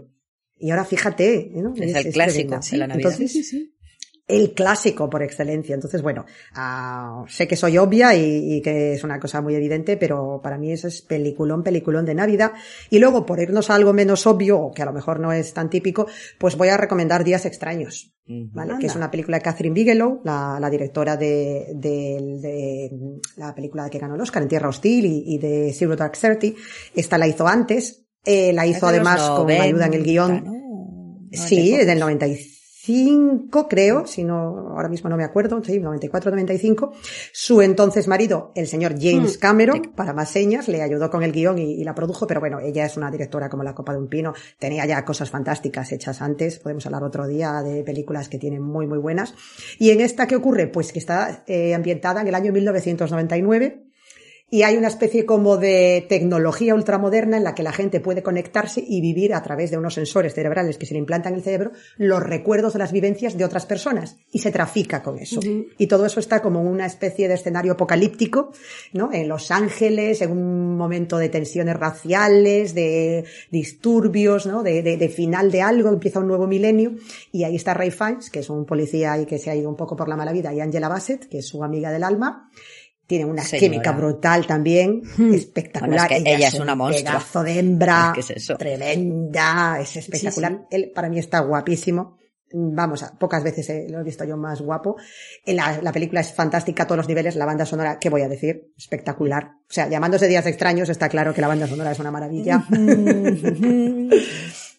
Y luego pues ya tiene una secuencia, sin hacer spoiler, nada más comenzar, un plano secuencia espectacular que ríete tú de las estéticas y de las cosas que se hacen ahora, porque es maravilloso, maravilloso. Sí. Y bueno, no quiero decir nada más, porque es una película típica que en su momento también pasó así un poco desapercibida, pero que eso, que a nivel de todo, de guión, de ideas, de planificación, de montaje, de banda sonora, ellos dos también están brutales. Y sin decir nada, la escena final directamente te pone los pelos de punta de lo bonita que es. Es una pasada. Así que bueno, pues esas son mis recomendaciones. A ver, que no se me olvide a mí, que estáis hablando así de cosas, bueno, otra así de espíritu navideño tipo Que Bello es Vivir, lo que pasa que esta es un poco más, bueno, un poco más, o sea, no está mal, pero que está, ahora que lo miro, en Filmin y en Amazon Prime, la de La Mujer del Obispo, del 47, que es Cary Grant y Loretta Young. Se la vi el año pasado. Lorela. Sí. Muy buena, sí señor, y es verdad. Una de mis películas favoritas, que a ver, navideña no es, pero bueno, justo hay un momento que está uno de los 20.000, toda la película se pasan bebiendo martinis, es la fiesta de Navidad, que es La Cena de los Acusados o The Thin Man, el hombre delgado, de la Mirna maravillosa Loy. Mirna Loy y el maravillosísimo William Powell, que esa la tenéis, si no me equivoco, también está en Amazon. Y lo que pasa es que en Amazon hay veces que no las doblan y me toca mucho la moral. Pero en Filmin seguro. Y esa te partes. O sea, es cine negro porque al final es un... Pues eso, es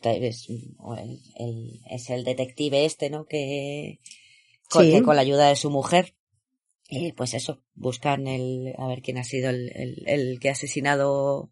Bueno, pues el culpable de un asesinato, pero pues es una comedia que te partes.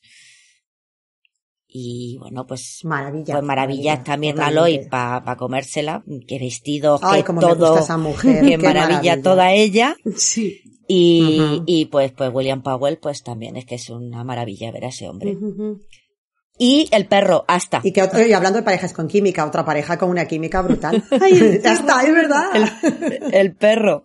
Entonces, esta es la primera ambientada en Navidad, porque luego hay varias. Hay como 4 o algo así. La siguiente me parece que es en Nochevieja, pero bueno, la de Navidad, por favor, ved La Cena de los Acusados.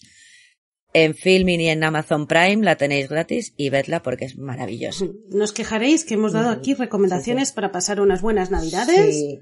Oye, hemos recomendado películas de miedo, comedias, bueno, o sea, nada. Y a la oveja Shaun. Bueno, animación incluida. Bueno, iba a decir, que Bello es Vivir no hace falta recomendar dónde la pone, porque ya te digo lo que dices tú, pues en Filmin, en Amazon, Días Extraños, creo que está en Filmin también. Que Bello es Vivir va a estar en todas las cadenas seguro, o en algunas seguro, hagas zapping seguro que la encuentras, no va a haber que buscar mucho, porque Que Bello es Vivir es que cae siempre. Sí. Siempre, y Sarnado también, perdón, recomendación, Sarnado. Es verdad, eso siempre la ponen. ¿En Nochebuena o en Nochevieja? No me acuerdo. Yo la vi. La primera vez que pusieron esta película en Nochebuena, la vimos. En mi casa la vimos y fue maravillosa. A ver, Días Extraños en Filmin. Sí.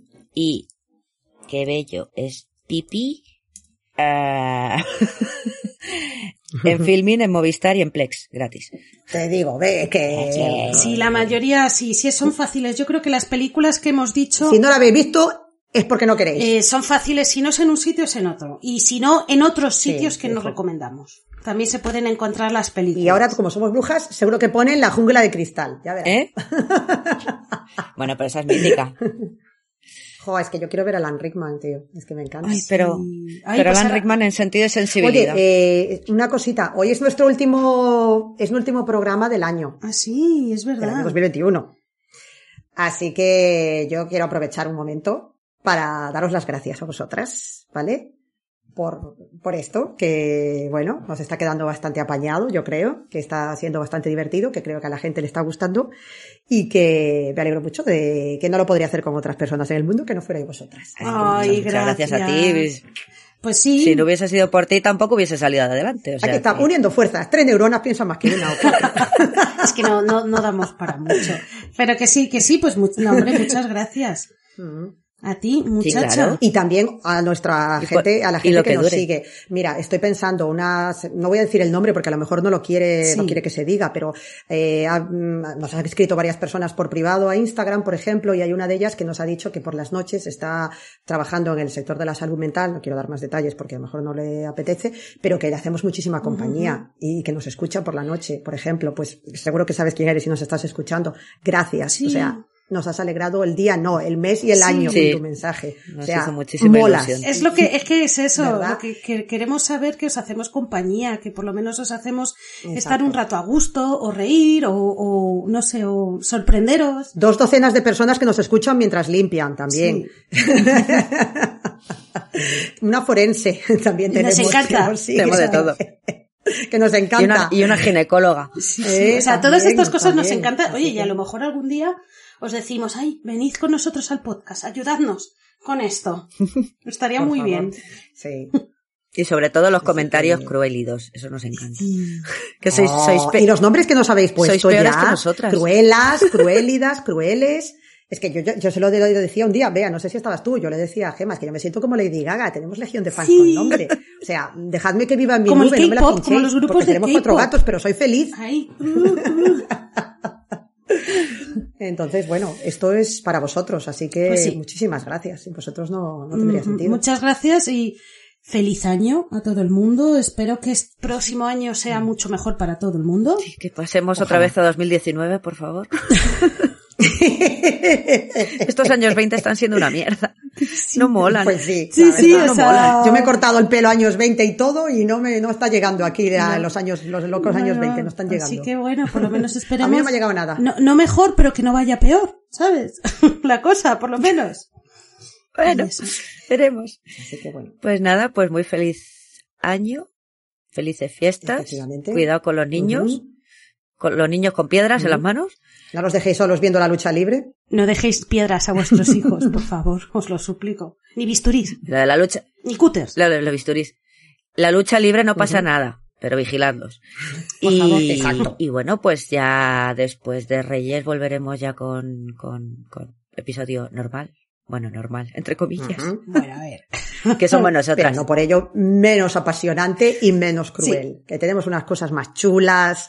Bueno, yo es que me emociono. Entonces no quiero. Se te enamora más. El alma. Y el fuego, la leña arde. El fuego interior. El fuego está encendido y la leña arde. El furor uterino. Bueno, que se nos va otra vez. Me encanta. Pues nada, chicas. Muchas gracias y nada. Muchas gracias a todos. Y a comer y a beber mucho, chicas. Eso. Cuidado con el roscón. Eso. Sí. Y nos vemos ya en 2022. Toma venga, rancia. Hacemos la broma. Hasta el año que viene, ¿eh? Nos vemos el año que viene. Pues eso es el 31. Ya, sí, todos los cuñados tirando esta broma, Yo lo hago. Sí, ya te digo. Ay, hablando de cuñados, achuchad mucho a vuestros seres queridos, por favor, de verdad, que a veces pueden ser muy pesados, pero son vuestros seres queridos, así que achuchadlos bien. ¿No tenéis otros? ¿Vale? A mí es que me arañan. Y eso, nada. Hablamos de los seres queridos que os caen bien. Exacto. No, si yo digo las gatas. Exacto. Ay, Dios mío. Bueno, chicas. Me encanta, pues un besazo enorme a todos. Un beso muy grande y un saludo para todos los que nos escucháis. Adiós. Chao.